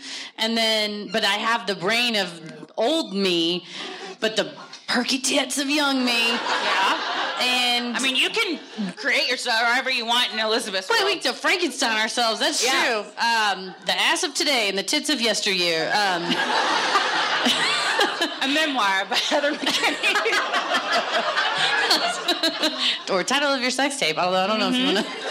Uh, and then haunt anywhere? Oh man, that's a good one too. I'd probably like uh, all my enemies. We talked about this. Yeah, yeah. You're going to your enemies' houses. Them. Yes, yeah. yeah. Torment them, whisper just like all their deepest secrets in their ear, or not deep, like their deepest um, insecurities in their ear. Like people really do hate you, and they're like, I'm a monster. you think I'm nice? I'm, i think I'm pretty nice, but I hold grudges. I mm-hmm. never forget. She has a book. she has a book. Laughs nervously, like. What about you? What, what age are you gonna be? Oh. What year of tits are we getting from me? uh, hit year, I'm gonna go like 17. Nice. Yeah, honestly, like 17, like 96 was a good year for me. Yeah. go find wine. Yeah. These are where the 96 tits. Yeah. like, I mean, just like, it was just like, it was, I was a junior in high school. That's how old I am. Uh, and it was just like a super fun year. So, but I wanna have the brain of me. Yes, same. So I can go back to all like the boys and be like, fuck off. You're nothing. You're gonna amount to nothing. Yeah, you like, you see these tits? You're never getting them now. yeah. But then I'm gonna find Tommy in whatever universe he's in, and then so we're still gonna get together, and we're still gonna have our ghost children. So we're still gonna. Li- but basically, I just want 17 year old tits, is what on your own body. On yeah, I'm not like I don't Come want on. them. I like want them on me. I want my whole self from 17. Yeah yeah. Not the brain. Not the brain. No, Same. my brain was garbage. Same. Back then. yeah. Man, I found my Nothing. my uh, uh, poetry spiral. Oh God. I just felt embarrassed for you. Leanne just oh. threw her head back and laughed. Yeah, I'd be like, I'm writing poetry. God. Oh God, yes. I found a diary at my mom's house and I opened it and I immediately was like, nope. I like was just like, oh, the, the shame. Yeah, it washed over me. The good thing is because when we were younger, and my poetry spiral is, I can choose to share that with you. But I went down a, I was reading Vox articles about cringe TikTok today, oh, and like you're it's out there forever. Dunzo, you're couch guy all of a sudden, and you didn't yeah. want to be couch guy. You yeah. didn't want to be lady singing her sad like September in New York song, but you become that. Mm-hmm. Man, not yeah. me. My poem September in New York will stay private. it was great. Till I'm ready. Yeah. Lord Dunraven, the man responsible for seizing control of much of the land that Stanley was built on through manipulation techniques in the late 1800s, is said to have checked into the Stanley but never checked out. He previously built a hotel of his own in the area that burned down in 1911. He died at age 85 in 1926, and it seems he never left his beloved Estes Park. According to Kalia Seck, a Historic Hotels of America inspector was given a tour to inspect the Stanley. In room 401, when the hotel employee opened the closet door for the inspector, he screamed, claiming he saw a man standing in the closet staring back at him. There was a mirror. Don't leave that part out of the story. But the door had been unlocked and someone had just hit it. was Lord Dunraven. Uh, on the walls um, next to 401, there was like a plaque. They really lean into it. Like the Stanley is like, we have ghosts. Come here. This is the only thing that's keeping this hotel open. So they have like uh, uh-huh. they have everything Shining theme too. Like I went very. to get brunch and they were like, do you want the rise and shining? And it's like bacon and eggs and potatoes. And then my favorite was like the room 217 special and i was like is that the one where the ladies boobs fall off because of the, the bathtub and they're like it's mascarpone french toast i was like just like in the book yeah. like, not in the book uh, yes. yeah they, they do definitely lean we in. had the red rum at the bar and then we had the filet medallions with the room 217 red wine demi sauce demi sauce yeah yeah i had some good colorado cider did yeah. I say Colorado right? Yeah, Colorado. Had a hedgehog on the can. Some Colorado, but you still had the JFK. There was still like Colorado. some Massachusetts. My fellow Coloradoans. Man, I've said Rado my whole life. I got to switch to Rado. That's how they Sorry, know. guys. That is how they If you know. go I'm not- not from into a dispensary and you're like, I'm so glad to be in Colorado, they're like, get out. They're like, slam the door in my face. Like, I'm so sorry. You're not Yeah. worthy of this good, good. I'm like, but I'm from Texas, say Kush? and they're like, okay, you can come in. It's fine. I'm trying to be cool with talking about drugs because when we were in Portland, I did drugs. Heather did drugs, you guys. Uh, I was like, are we doing marijuana chews today? And Christy and Tommy were like, I don't want to waste this on you. I took my calcium chews and now I'm going to do my marijuana yeah. chews. So I gotta she be cool did have to Google first if they were gluten free. I did. They weren't. They, they were. were. Uh, yeah, they were. Uh, and it was a, a, very fun evening. I recently, when I got my colonoscopy recently, which I kept calling being anal probed, and my doctor was like, "Could you not refer to it as that?" I'm like, "No, but I was, will only refer to it." Like he was that. also doing an endoscopy, and I was like, "So I'm gonna call it Chinese finger trapping," and he was like. No, please. Shout out to shout out to Dr. Martin, who's been more inside me than any lover. Um, he was very gentle. He's great. Uh, wow. He's so man. Uh, anyway, I could go on about how much I love my gastroenterologist. I mean, you got to let anybody up inside no, there. Yeah. Uh, but whenever I was getting ready for it, they were like, okay, like, you know, do you smoke tobacco? No. Like, how many alcoholic beverages do you have a week? Whatever. And she's like, have you ingested any illegal substances in the last two weeks? And I, we had gotten back from Portland and I was like, they'll know. And it's I was like, still inside me. Yes, yes, but I was in Portland and it was legal and I can't get in trouble. And she was like, I don't, I just have to mark a paper. She's um, like, we don't, we don't. She's care. like, I'm not gonna narc you out. It was like my first time saying yes. They're like, if you see it coming up there, I swear we were in a state where it's decriminalized. Fine. Well, room 428 is considered to be one of the most haunted rooms on the property. Those that have stayed here have claimed to see a ghastly cowboy. Those familiar with the area believe this could be the ghost of Rocky Mountain Jim Nugent the first guide of Estes Park, and a famous hunter and trapper. As fate would have it, the Cowboys survived a grizzly bear attack, only to later be shot to death by a rival guide. That is such a bitch. You're like, we fucking invincible. A player couldn't oh. take me down. They're like, you know, a can, a bullet, you can't, can't outrun that. Also, now we have a person that exploded and another one who fought Everyone is happy that lives at the Stanley. All the ghosts are happy. well, known as a ladies' man while alive, female guests say the ghost of the cowboy can be quite handsy. Some have felt a ghostly goose from behind, while others have received a kiss from beyond the grave as they lay sleeping. God. Heather goosed me in the tunnel last night. I thought it was Pierre, and I was like, and she's like, I'm sorry to disappoint you. It was just me. I was, I was writing notes in my notebook, and then just took my pen and was like, but. It is not uncommon for historic hotels to boast claims of paranormal activity. What has contributed to the Stanley Hotel earning the reputation as one of the most haunted hotels in the United States? It could be because the hotel is built on quartz and limestone, as well as nearby flowing water. These natural features are known as conductors of energy. Kalia Set confirmed to the Discovery Channel that anytime there is an area with a high level of ghostly energy, it's usually near one of these features. And that was a, there's a bunch of rocks in the basement. There were yeah, it's holding it up. So I mean, the, whole, the whole area is kind of just a giant rock, right? And that's a mountain for you. Yeah, that's one, a mountain. one big rock. Yeah. I when I was googling, do mountains make you fart? Um, before I got to make you, so I typed in do mountains and it popped up and said have roots, and I was like, I want to know that and it's like some theory the geologists are all about. I guess you can't. Re- they're like is iceberg style, man. That shit goes. Oh, deep. like you don't. You only see like ten percent of it. The rest is underneath. I guess so. Damn. It's one of those you can't prove it. There's no evidence of. No, there, there's like people that study it.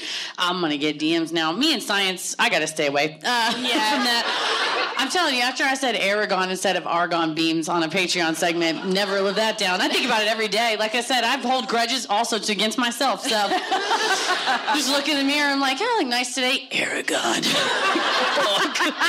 uh, Anytime you think you're getting too big, just Aragon. Yeah, there's always like, somebody. Colorado.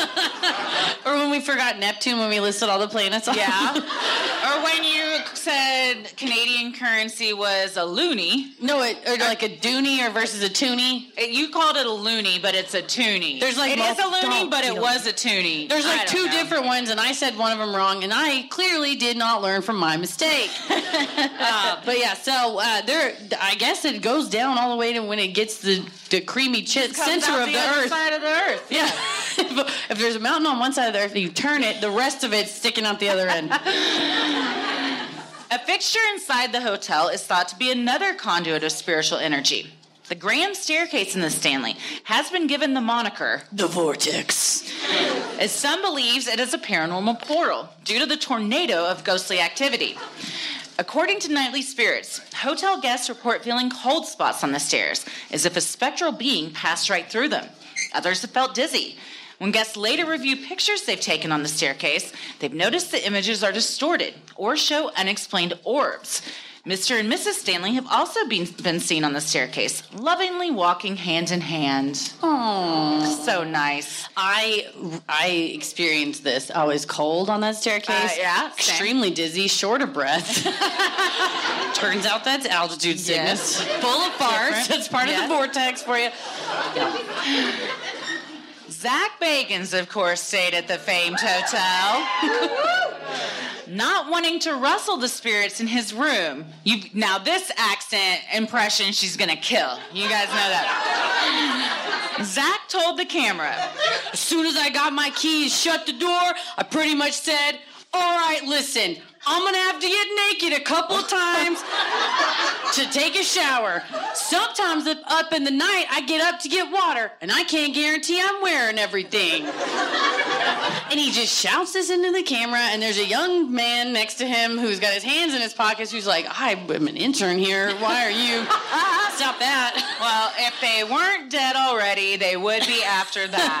So the ghosts are like, I can't move on. This is my final resting place. Zach Bagans, ding dong. I'm out of here. Zach told Madame Vera, the hotel's resident psychic, also another killer job, that he felt unwelcome by the hotel's ghost. Soon as I started walking down the hallways, I started immediately picking up on a feeling different people were checking me out. and it didn't feel too welcoming. I don't know, is that maybe just me? Madame Vera then pointed at Zach telling fellow ghost hunter Aaron they want him out. they speak for the ghosts speak for us all. he was like, I think I saw a ghastly figure walk past me, and she's like, No, he, that's an employee. They've been there's complaints. Just please leave. The doors don't shut all the way, so we have seen you hanging brains, sir. also, the windows are very open. Yeah. Do you think it wears a tiny affliction t-shirt. it's definitely pierced. There's definitely a chain of some sort. 100%. You can't convince me otherwise. You know how they make those like cozies for your like beard that look like a tiny sweater? Mm-hmm. It's yeah. that, but it's much smaller. Yeah.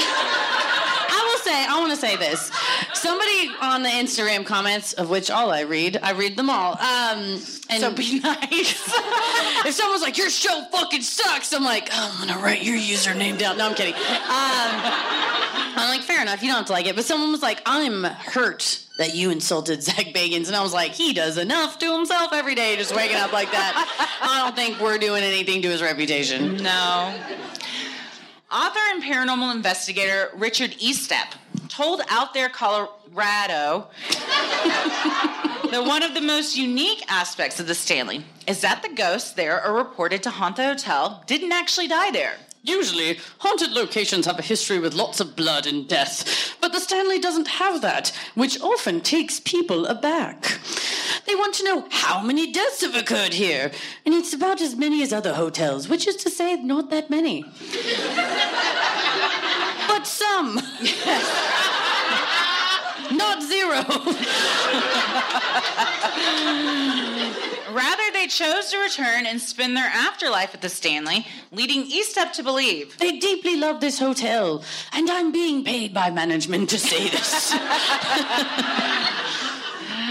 Oh yeah, he uh, he and Elizabeth. Uh, she did mention her husband. She did not mention his name. Yes. Richard Estep. Interesting. hmm The dead aren't the only ones that love the Stanley. Hundreds of tourists flock to the hotel daily to enjoy a drink at the same bar Stephen King was served, stroll through the hedge maze that was installed in 2015, partake in one of the famous nighttime ghost tours of the hotel and grounds, and if they're brave enough, to stay the night in one of the haunted rooms. And have their things rifled through. or have uh, a kiss given to you just in the mm. middle of the night. You get spooned by the lady that survived an explosion. you know she knows how to fuck. There are no shortage of guests that are adamant that they have had an encounter with someone or something from the other side. When Town Square NOCO asked for readers to submit their scariest encounters, there were several spine tingling submissions. Ghost kid at the end of my bed in the middle of the night. Half skull face, half regular, pale ghost face. we were in the elevator and met an older man. When we turned to say goodbye, he was gone. I swear it was a ghost. I've had a water bottle thrown at me. Door slam. A small ball rolled down the hallway on the fourth floor, and I had a little girl clearly say hello in the basement. My husband was at the Stanley with his family. They took a group photo standing in front of a railing. When the picture was developed, you could see the railing through their legs. My in laws are ghosts. Did not die there. Um, we were walking around the hotel, and my daughter had a fairly big strand of hair go horizontal. Her hair was wet, so it was not static electricity. and she's not the spokesperson for Wendy's hamburgers either. and perhaps the scariest encounter of all. A salesman tried to sell me a timeshare. we did encounter a girl on the stairs last night that we walked up and her friend was taking a picture and her hair was all staticky and she, Heather goes, "You've been touched." and then we just walked off. We said that to a minor and then we just walked off like nothing had happened. Uh, yeah. Uh, when we were trying to, y'all, when we were checking out today, y'all went downstairs and me and Paris were going to meet y'all. And he shocked the shit out of himself on the elevator. and the elevator is like from here to us now. It's also the original elevator. It's very cool. I wish they would have told me that before I wrote it about six times. I'm like, it's from 1909. and they're like, we updated it in the 40s. it's not making me feel better. Um, but yeah, so I think it may be a little mountain electricity, or he also was touched by a ghost. It was maybe the elevator no, no. operator was like, get your hands off my buttons. that was when they said that, like, the elevator they're they said you know it's haunted by the operator and they go well he you know you get on and you push a button and he'll just take you to the other floors so again you just it's free for all yeah you're like oh, i didn't want to go to the four there's four floors first of all so he doesn't let him do his thing he doesn't have a lot he's just stuck in this three by three box for the rest of his life. And then the handle doesn't work anymore because it's no, no longer hydraulic. I tried it, and Tommy goes, "It's welded shut." I'm like, "Damn it!" Because again, somebody fucked with it and they're 100%. like, this is why you have to check. And we're adding another thing to your checklist. Well, the thing shut, check the basement for guests. this is why we can't have nice things. well, if you're looking for some spooky fun this Halloween season, check out the haunts of the Stanley Hotel.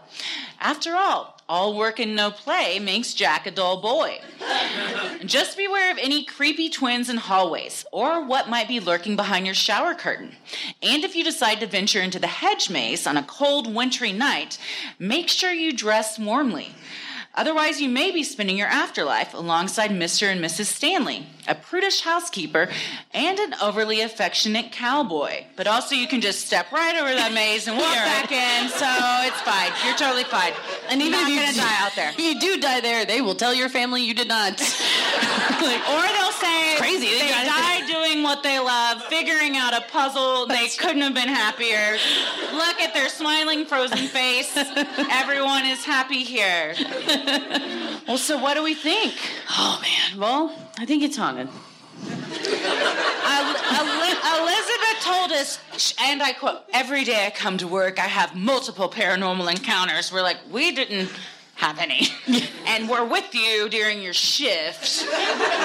well, the dowsing rods, they kind of crossed at Say one again. point. The dowsing rods kind of crossed at one point. True, true. Yeah. Uh, well, and she was, yeah, because she was, she's getting real playful with the ghosts. And she's like, sometimes the when I asked the ghost a question, because she said, cross the dowsing rods to prove that you're here.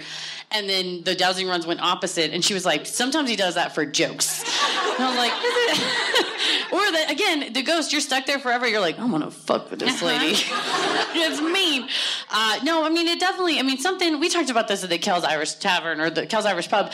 When something's been around that long, there's just mm-hmm. energy in kind of the building itself of like these are the same stairs. Also, it's hard to build stuff with all the technology we have nowadays. They were with rulers and hammers and whatnot. Good for for them that it still stands to this day. yeah. Mostly pretty much the same. Yeah. Um, yeah. So, yeah, so I think there's, you know, when you, something like that that had a bustle of people back then, and it's especially people there that are, she also said that Flora, would hold seances. Mm-hmm. So she maybe conjured stuff back then. She goes, It wasn't weird or spooky back then. Everyone had seances after dinner. like, did they? I think you mean coffee seances, you know those little things that are twisted and you bake them in the oven. Did you mean a croissant? okay, well, uh, so there may have been some like, con- you know, like yeah, residual energy, well, an inadvertent conjuring back mm-hmm. then that the ghosts were like, or open up like a hell mouth, like Buffy yeah. style. So, yeah, something like that. Yeah, I think I've uh, Tommy and I both agreed that in what was the billiards room, mm-hmm there was like an, an electricity, kind of like we felt in Kells Irish Pub. Yeah. I never felt like anything malicious, probably because they're all like, we have to pretend we're happy, even if they're not. they had to pretend. So, yeah, I think, you know, yeah, there's like definitely an energy there, and it was cool to go his, for the historical part. I mean, Google it in advance. They didn't film the movie there. Uh, we did. Oh, we forgot to. Uh, you. We did the Ghost Radar. Oh yeah. Let me pull up. Let me pull up my Ghost Radar app. Uh, as soon as we talk about Ghost Radar, see? We just had some paranormal activity up here. Pierre. Oh, yes. Uh, so when we were at Kells Irish Pub, we used an app on Heather's phone, very scientific, to detect if there was anything around and it will say like presence detected and then it tells you their horoscope sign which i don't know why we needed to know that but and like the color of their aura and stuff but then it also like words will appear that like describe it or what they're thinking and we got the same word in every single room. Two out of three. Don't know why. The first one, we were in the billiard room, and I pulled out. It's called I which I'll I'll put in the show notes because uh, everyone always DMs and is like, "What's the what's the app?" Um, and these are the three words we got: bacon, prayer, cannot. Yeah. and then when we were in the concert, not with this tour guide. Yeah. and then we were in Paul's room, which is beneath the concert hall. We got bacon, threat, and fear. and then finally, no, that was another one. Then we were at the end of the hall, past the rooms, in the lobby area of the concert, concert hall, and we got bacon and grandfather. Yeah so bacon was a constant thread. So when I got my Rise and Shining, they asked me if I wanted ham, bacon, or sausage. I wanted bacon. Oh yeah, that's what they were telling you. Like, get the bacon. Oh, get the they bacon. were trying to help you out. Yeah. They still work for the hotel. They're like, go to the lodge and get brunch.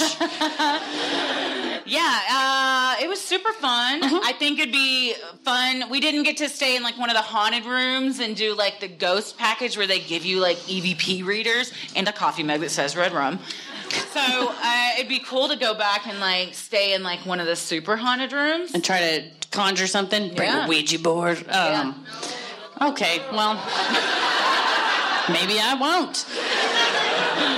Not in Colorado. Nailed it.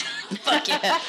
Uh, no, I, and I think too, it's kind of it, this shows the the whole story, especially about how you know it kind of was falling into disrepair in the '70s, mm-hmm. and how they have really embraced the whole Stephen King part. I think it shows the power of like art and a really good story, and how it inspires people. And now, like, if you really think about it, it's like a whole economic system going on up in the mountains because of the ghost stuff, the Stephen King stuff, all that kind of stuff. So it was, uh, it's just a story about how Stephen King's great at odd. um, I'll try. I'm sorry. I listened to his audiobook so many times and I just can't. I can't wait for him to read all these tweets and reply to us. no. I'm very excited about it. Oh, no. no, it's going to be great. Yes. Oh. Uh, I'm very excited. Maybe we it. can get on a Zoom and he can have oh, walk God, me yeah. through how to talk like him. That- and then I can walk him through how to talk like me. yeah, you which know is what? nothing. I have no accent. You so. can talk more like Stephen King than he can talk like you. I guarantee it. And he'll be like, I just wa- I'm just gonna go watch King of the Hill episodes to get it right. Bobby Hill, that's what you sound like. well, yeah. So that's the Stanley Hotel, you guys. All right. Yeah, so um, so normally um, we do something for our Patreon, but we kind of wanted to do it for you guys tonight. May we? We have, ladies and gentlemen, live. If anybody has any grievances.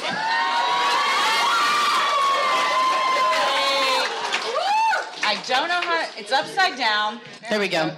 Um, so may we have from Ella and or any of our staff friends uh, a microphone set up over here for COVID reasons don't line up, but um, if you have a grievance, late in a few minutes, I'm going to ask you to yell, I have a grievance, and then I'd like you to walk over to the microphone and talk to it.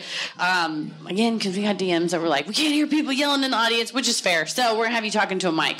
But to get it started, if you're not a Patreon subscriber, that's cool, but we're going to let you in on our little secret here. So Judge Christie usually resolves uh, disputes from the news uh, or things like that, but we're also now having people write in with grievances. And so I like to get her started with a, like a little grievance. My um, rulings are global and they cannot be challenged. Yes. she is the highest court in the land, yes. and the land is all of the world.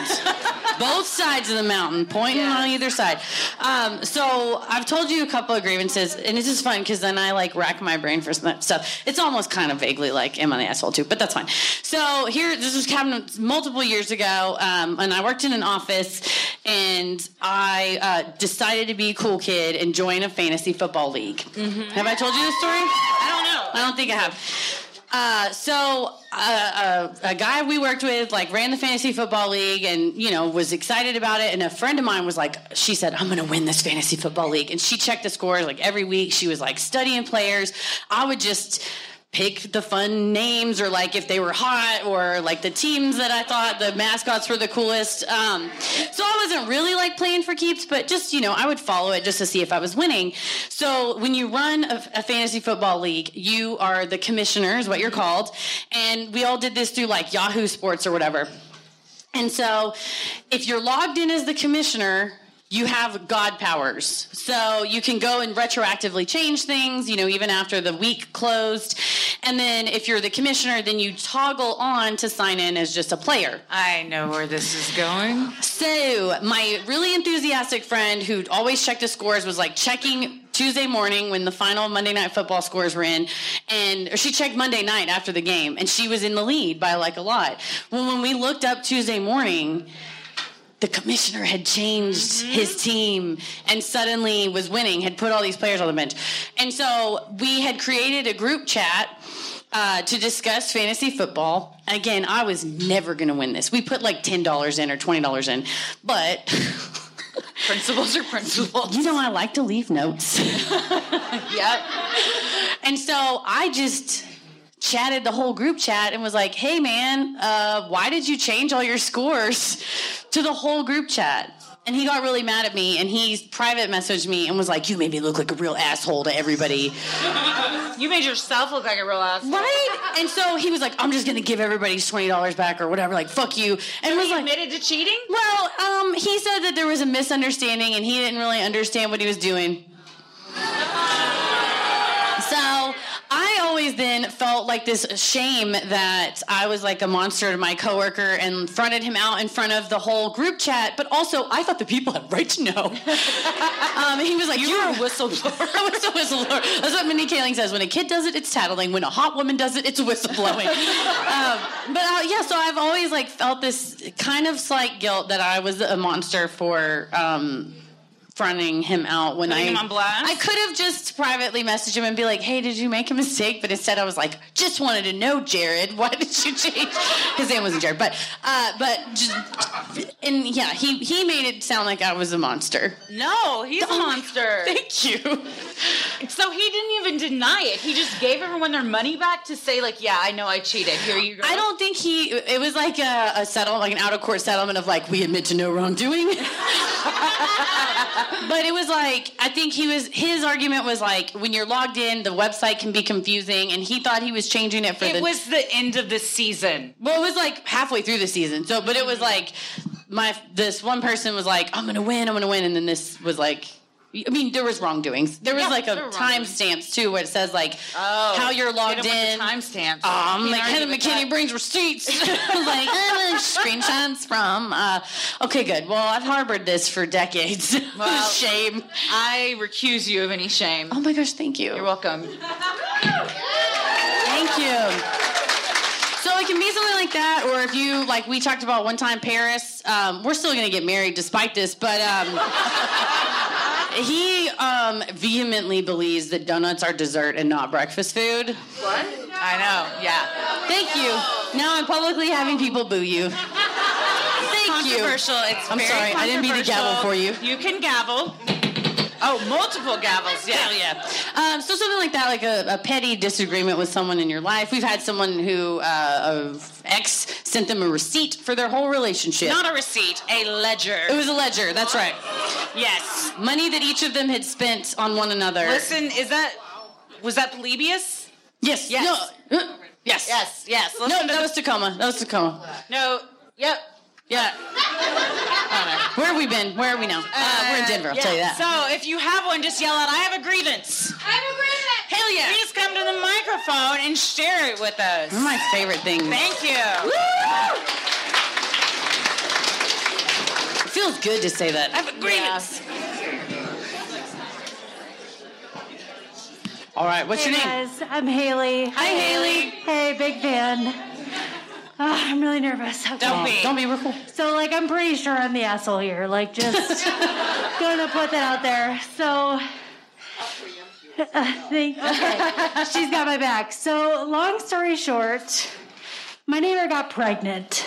Hell yeah. And I mean, like, they wanted that. So, we're really good friends, and my husband I'm so nervous. I'm just like we're all friends here. Yeah, appreciate you. If you're Thank nervous, you. I told like hundreds of thousands of people that I took a shit in my car in a bag.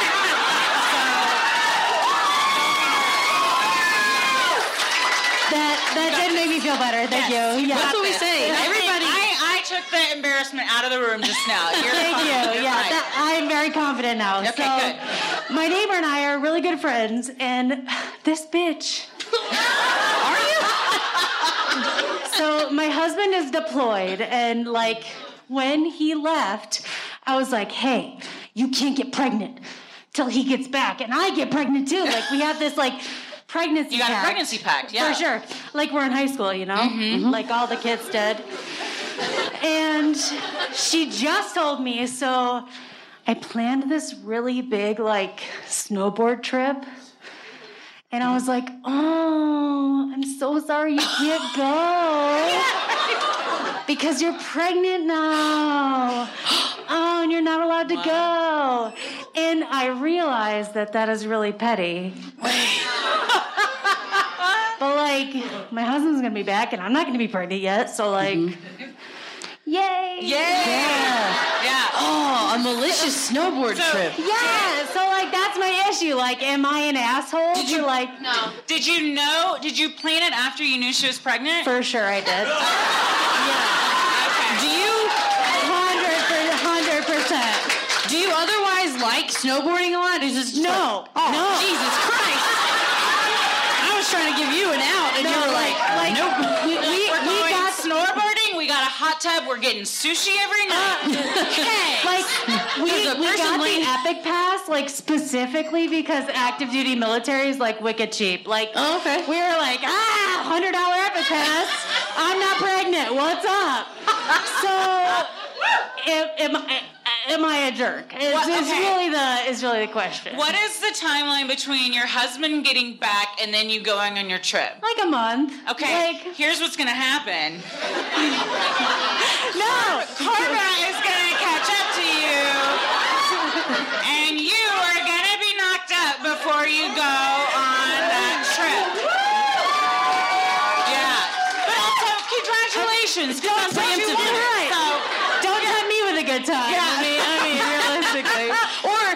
knocked up on a snowboarding trip. Oh yeah, knocked Girl. up on a snowboard. That, hell of a story to tell your kid one day about how they were conceived. Yeah, cool, cool.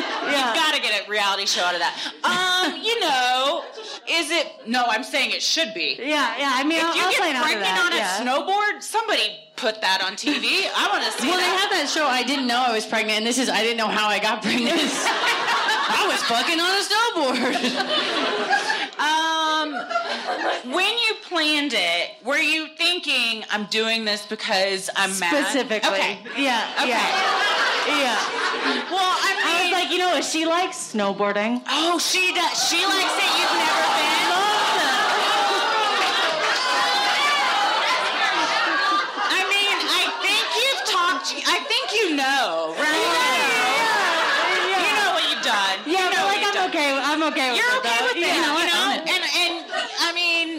she shouldn't have got pregnant, right? Yeah, she shouldn't have got pregnant. That's on her. You got you don't do you don't make life big changes unless you have you can line it up with your best friend.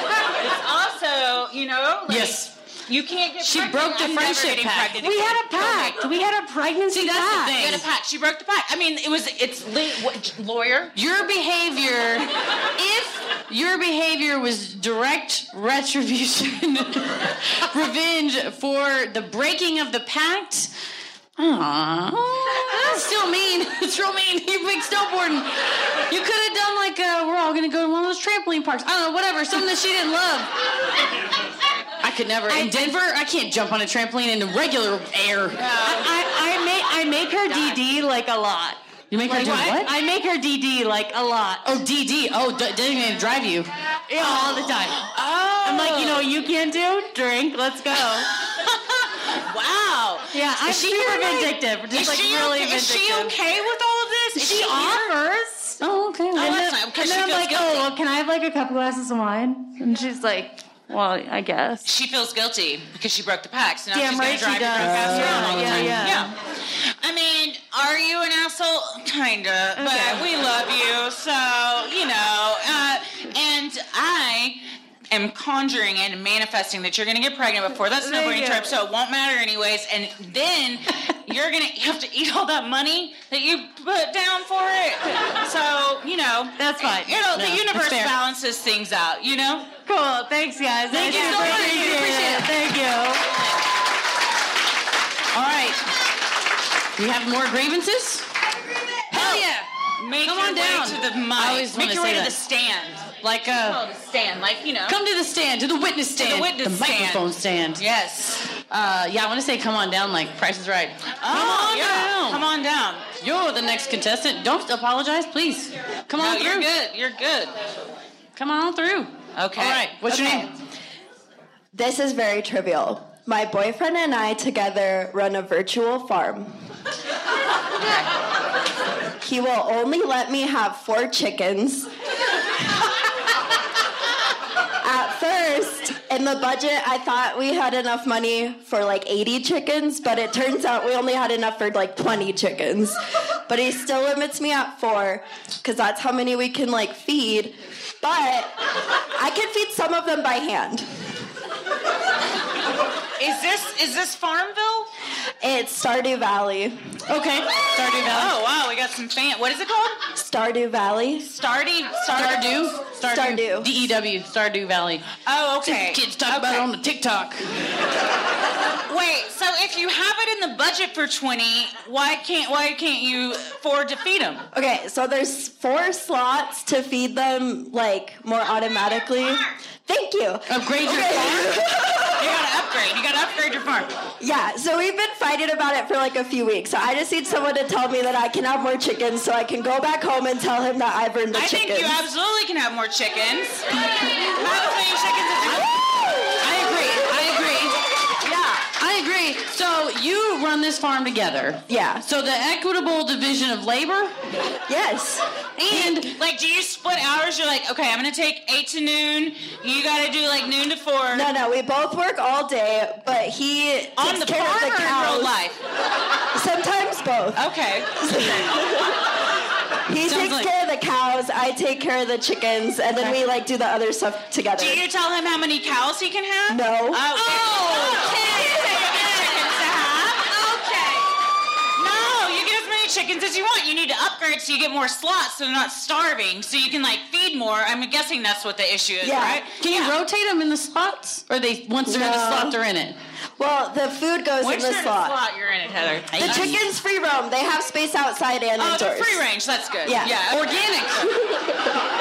what is uh, this? Isn't uh, relevant to the uh, dispute, but my question is, what's like the ultimate goal of the farm? You you get more money and you invest the capital back into the farm and you grow the farm more. Well, yeah, that's part of it. There's like the economic part, but then also there's like a uh, like a grander story, and you have to oh. like rebuild the community center and like oh. revitalize the town it's taken a village to get back to it. What is the name of your farm?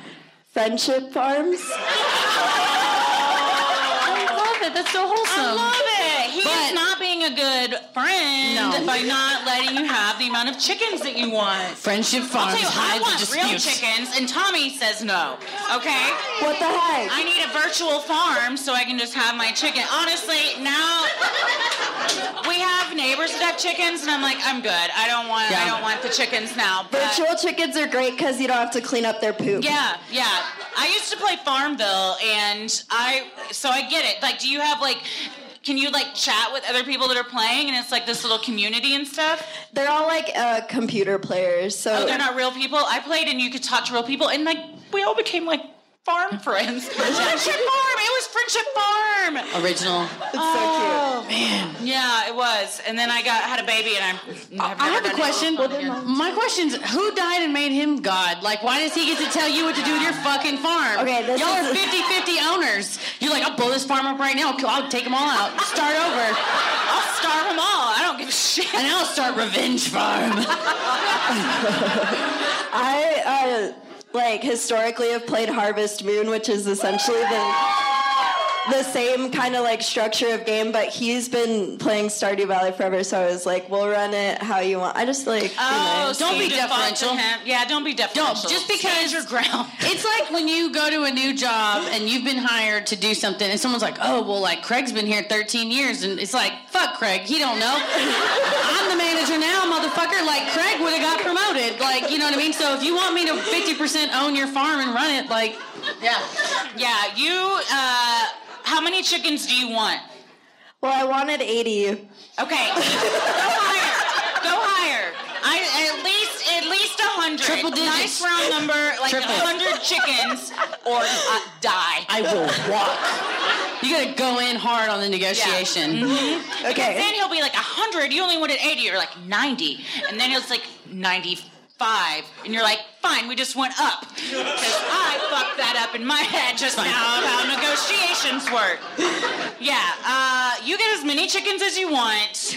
Also, 100%. as a couple of people who run our own friendship farm, which is a we you know it's like a 50-50 partnership and stuff. We, we do have just, a pig. You don't? Yes, we do. Our farm has a pig that lives at your house. Thank you for all that. Um, and it, uh, talk about You well, take her. I have a goose that no no doggy daycare will accept. She's rejected. oh. They were like, she doesn't like dogs. She just wants to be in the break room where the food is. I was like, yeah, I know. Uh, I'm sorry. So thanks, mom, for taking care of the dog. But we run a friendship farm, and like, I kicked the bucket. Not in oh, that way. God.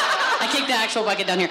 Um, am gonna go to the Stanley. Stanley, we go. When I die, I'll be there, and then I'll be like, I did die here. Um, but we, I don't. N- neither of us make proclamations. We tell each one another our feelings, and be like, you know, it's important to me that we do X, and then take the time to listen to the other person or whatever. We, it's not just like we're doing not this. The drug well, oh, do X. that is a do uh, thing, a named thing, you know, whatever decision we make. So I think if you're going to run a true friendship farm, he's got to give a little leeway. What's the true meaning of friendship? Meeting each other in the middle, you know? I guess. I don't know. I don't, know, what the true meaning of friendship is question we all have. What's the true yeah. meaning of friendship? Yeah. Thank you so much. Thank you so much. We appreciate it. 100 chickens hundred chickens. hundred chickens for you. All right, we got That's time for like medieval times rulings. What's that? hundred chickens? Yeah, like when they just I don't know. Back in the day, and it's like you get hundred chickens. You get one hundred chickens. And my daughter. That's true. They did. They did do that to yeah, us. Yeah, I think we have time for one more. I think we have time for another grievance. I have a grievance. Oh, we have two. Oh. We'll, we'll do both. We'll do both because we're saps. But the, okay, but uh, I heard this grievance first, and then your grievance is next. Woohoo! Woohoo! Thank you. what's this your name? might be a little too tall. What's up? Oh, the mic. Might be a little too tall there. Hi, my name's Drew. Hi. Hi, Drew. Hi. So, um, I got married this year. And um, my best friend, who I've been best friends with her since sixth grade, was my maid of honor. Mm-hmm. Um, and basically, um, starting probably with my bachelorette party, um, I had to pay for the whole thing for her. Um, yeah, and I did that because I wanted her to be a part of it, and she couldn't afford it, so mm-hmm. I wanted her to be included. Um, but then she ended up going to Vegas a week later. and she told me, yeah, she couldn't afford it, so that's why I paid for it. But then mm-hmm. my wedding came around, and um, on the day, she I guess didn't act as a maid of honor should. Ugh. So what, yeah. What does that mean? So you know, you know, helping me with my dress okay. or getting things for me. It's not like she tried to marry your try, fiance. Okay. No, no, no, no, no, no. no. Go on. um, she didn't do her maid of her honor maid duties. Of honor duties. Did she do a speech? She didn't do a speech. What? That's the point of. Sorry, that's the point. It is the point. I, and that was point. my choice because of how she was acting up until that point. she was being a dick. Yeah. Oh. So even even. the betrayal. The betrayal. Even at okay, my bridal on. shower, she showed up late. Oh. Yeah. I would never it gets better. But then at my at my wedding, yeah. So I chose her not to do the speech because Damn. I was already having bad feelings about it. But then she ended you up snowboarded her, which is a term I'm gonna start saying that. That's the new thing I'm gonna say. Start saying it. Mm-hmm. Um, but then she she ended up leaving early, and I had from to, the wedding. The wedding. The wedding. and I had to I had to beg her to stay so we could do the wedding marcha. Um, and she was like, "Well, I, don't we don't have enough time for everybody to learn how to do the wedding march. And I was like, well, you know, it'll be What's fun anyway." What's the wedding march? It's a Mexican wedding march. Yeah, it's is. important to you. Yeah, yeah, yeah. And um, she so she threw a fit about it and I had to beg her to stay just for that part. Mm. And then as soon as it was over, she's like, I'm leaving. And she left. Aww. So now that was in July. I got married in July and I've reached out twice and I haven't heard from her. Oh. so am I should I feel bad no. I don't know. No. First of all, don't feel bad. Don't feel bad. First of all. Wait. For not trying. Are you the friend? You're not, right? Oh my god. i I'm kidding. Dude. I'm kidding. New friends, new friends. Meet up after the show. Start a farm, have all the chickens you want. yes. Unlimited chickens, triple digits. That's off. No, you're not. No, she. I just feel bad reasons. because I like, I know being a maid of honor is like a big duty, and maybe she wasn't ready or prepared for it. So part no. of me just feels no. bad. But no. I mean, is it, you know what's being a big duty? Fucking getting married for the rest of your life. Yeah do a toast and throw a party. That's just like that's fun. No, that's the fun part. Super easy, yeah. And you're so sweet for reaching out twice. That's really nice. Yeah, yeah. Well, it's so. crazy because I I'm planning a wedding now. You plan a wedding. I watch on I see a lot of. I'm on the R wedding planning subreddit. This is Christ. very common. It's great. There's a lot of hot tips on there. I learned some things, some good stuff, good places to find. You know, like cheaper wedding stuff and like I'm not doing a lot of anyways. Yada yada yada. I'm on. Reddit a lot. And when I'm not watching people fall down from skateboards, I am looking at things. But this is apparently really common. Do you think that it stems from some type of like jealousy? She thinks you're leaving her behind. I, I always think, try to think why do people do the things they do. Mm-hmm. So, and I know this about her, and I've known this about her forever. She's definitely a person that likes to be the center of attention. Mm. Oh. Yeah, and I think that's part of it. Mm-hmm. Yeah, it ain't about you. Yeah. No. Friend. No. It's about the bride. So she, yeah. Well, people like that create chaos and drama, so mm-hmm. the tension goes because even like negative attention is attention. Yep. so they want to deter from like your happiness and you getting the focus and. I mean, this is right up there with the like recent we did of the I think it was just now or it was the personal like advice that somebody asked us where they said is the excuse of oh she's just like that an okay excuse mm-hmm. as a huge egotistical person who loves being the center of attention. I have been a maid of honor several times and never made it about me. So it's like there's something I think that could be a factor, but there must be something else in there. I'm not saying that you did it at all ever. That's not you were getting married, you did the right thing. You went out of your way kindness wise to try to make sure she was included, didn't feel, you know, separate from the group or whatever, financial reasons. But I try to for my own sake and sanity and my uh, high school English teacher, Mrs. Mull, who was she much more than English. We learn life lessons. but she would always challenge us. Now they have a farm together. We do, man. Um, but she, she would always challenge us of like, what can I take ownership about in this situation, if only to try to take the power back for yourself and be like, it's not my fault, but to empower yourself to be like, I've tried, and you've tried, right? Like mm-hmm. you tried during the wedding, at the wedding, you tried afterwards, and reaching out. Um, send her the oh, link to this podcast yeah. and be like, you're being a real douchebag the wedding. Yeah, She owes you an apology. She owes you an apology. She, yeah, she does. Absolutely. For the Vegas thing, for being a dick, yeah. the wedding we march. We haven't even talked about it. You paid for it, and then she had the audacity to go to Vegas? This We're... week later, too. It's not like she made no. up for it and was like, you know, the week later. So she owes you an apology for that, and especially the wedding march is important to you. And if, for some reason, there was something you did or whatever, it's on her to express that to you so you guys can, like, repair that. Otherwise, you, you know, it's not it, she's a douche if she's not saying it. You're like, that's me. Because you can't just be like, well, you did this and made me mad, and I never told you about it. I used to say to my ex, who would just be stomping around the house, I'd be like, I can tell you're pissed off, but until I know why, I don't give a shit. um, so that's the problem here is like, she's acting out for some reason. it's like, until I know why, I can't fix it, and I don't give a shit. So it's hard to. Buddhism says, like, don't DM me. A thing, a book I read, a book I read about Actually, Zen does not say my that. My whole Heather. life is anyway. A book that I read about like meditation and spirituality was saying that like a lot of um, hurt, heartache in our life comes from desire, and if there's a way for you to detach yourself from the desire of wanting to repair that friendship and be like, listen, I told you how I'm feeling then that would maybe be some peace for you. But I don't think you did anything wrong. No, not at all. Yeah. In fact, like sometimes like it's weird because like if you were like in a like romantic relationship with someone like that, you'd break up with them. But like when it's friends, for some mm-hmm. reason, we feel like beholden, like we can't break up. But like it's just it's just, it's also a relationship, and sometimes you have to like break up with your friends, you know. Mm-hmm. And, and like, longevity isn't a reason to suffer yeah, bad treatment. Yeah, exactly. Like just because you have history, like you know, if she doesn't, if there's like adders and subtractors to your life, if she's not adding anything to your life, then like, why give her any of your energy and time? You You're not an asshole. You're super nice. Thank you guys. Exchange phone numbers. You have Be friends. new best friend. New best friends. New best. Thank you. All right, final grievance that final came over grievance. from here. Come on down.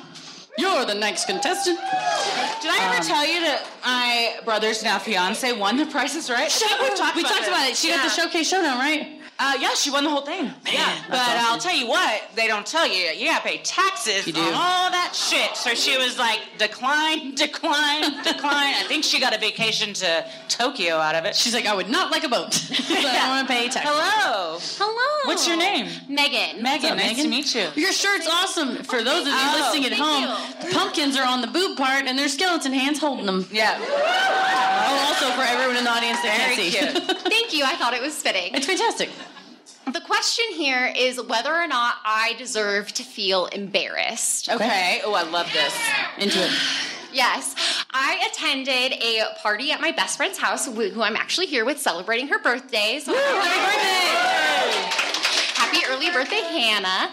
Um, we were celebrating her brother moving back from New Zealand. He's been there for like four and a half years. Super awesome. All of our friends, all of our family members, all of this wonderful stuff, right? Mm-hmm my dad comes.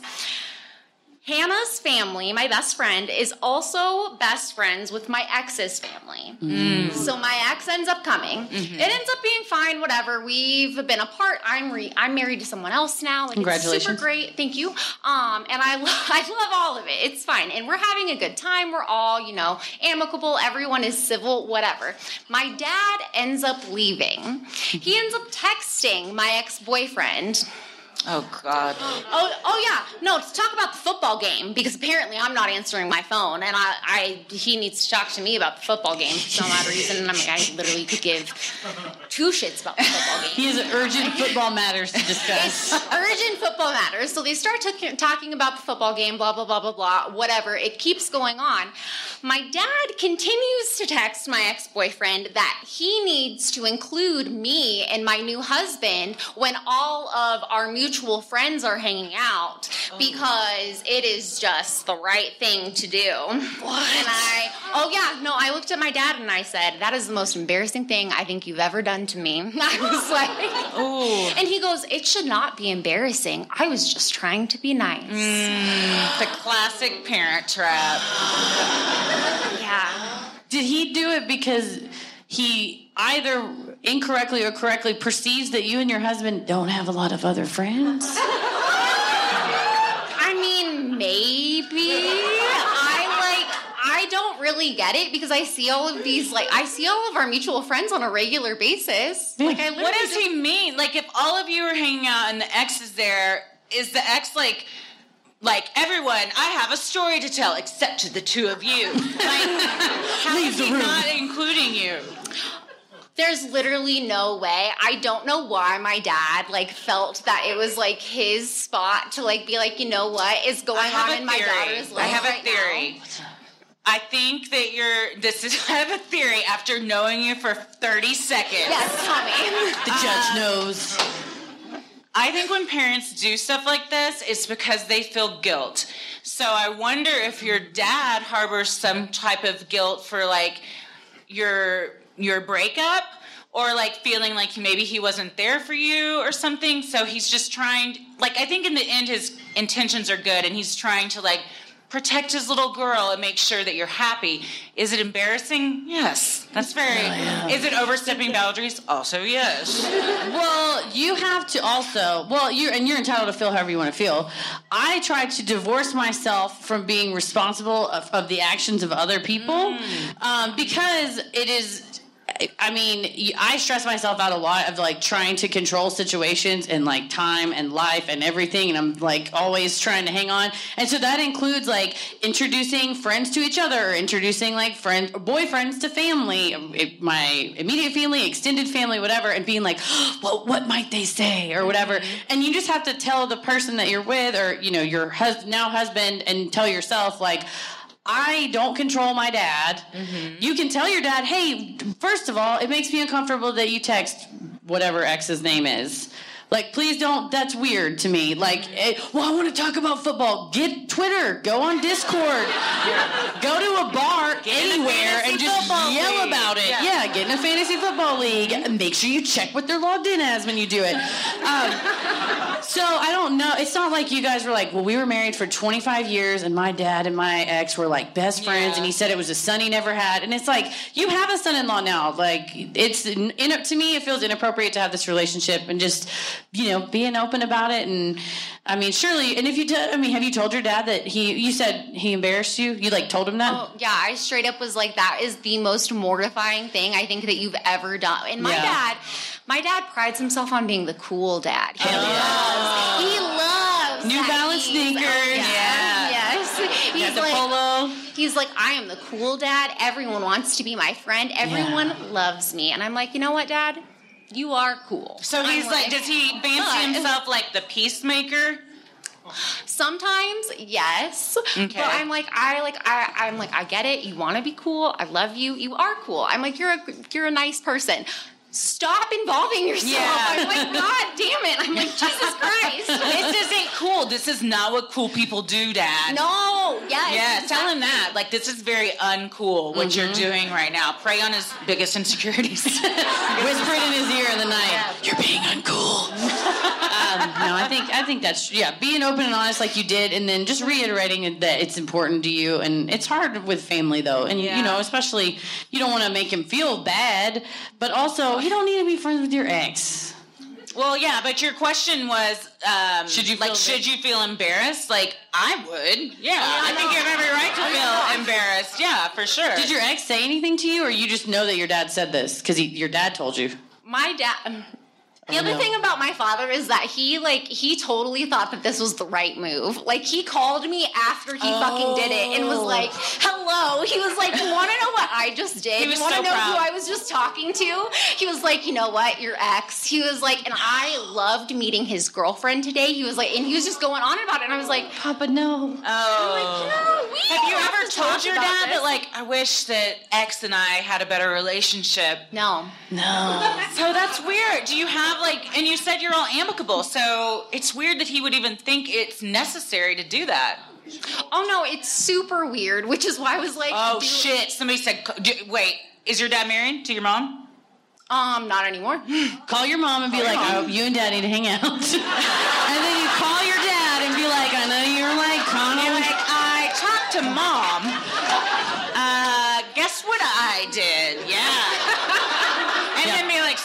It's just weird. makes you feel real weird, doesn't it? Don't do it to me. There you go. That's what you do. Retribution. That's all. taste of your own medicine. Yes. Yeah. Well, I think you definitely have every right to feel embarrassed. You're always entitled to feel how you want to feel. Yeah, feel however you want to should feel. Should feel empowered to For do that. sure. Yes. Uh, and Godspeed. Yeah. Papa no. Papa no. Thank you. All right. Well, thank you guys so thank much. Thank you so much for coming.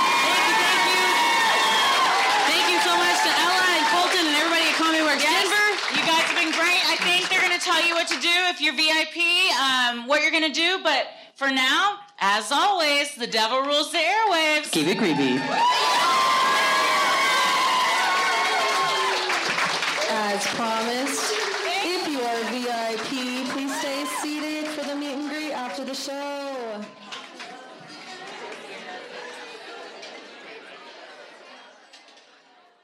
Hey, everybody, thank you so much for supporting the show on Patreon. Here are your special Patreon shoutouts Justin G. Reeves, Kelsey Maltby, Ash Kuba, Nicole Davenport, Beth Bryant, Hexcellent47, Yoko Akamura, Mallory Mower, Elena Keller, Charla Norton, Hannah S., Cassandra Fochtman, Jen Jen Duffalo, Whitney McNeil, Shannon Reese, Alice Catherine, Rhiannon Yates, Stephanie French, Melissa Martinez, Sam Mack, Gil Eubanks, Megan, Reddy Shaw Neely, Lena Warnberg, Raquel Dominguez, Christina Howe, Shay Kirkendall, Brianna Boydston, Kelly McMasters, Vanessa Diaz, Sandy McGuire, Amy Chilcote, Sarah Rogers, Raven, Nikki Goodwoos, Tori Robertson, Daly,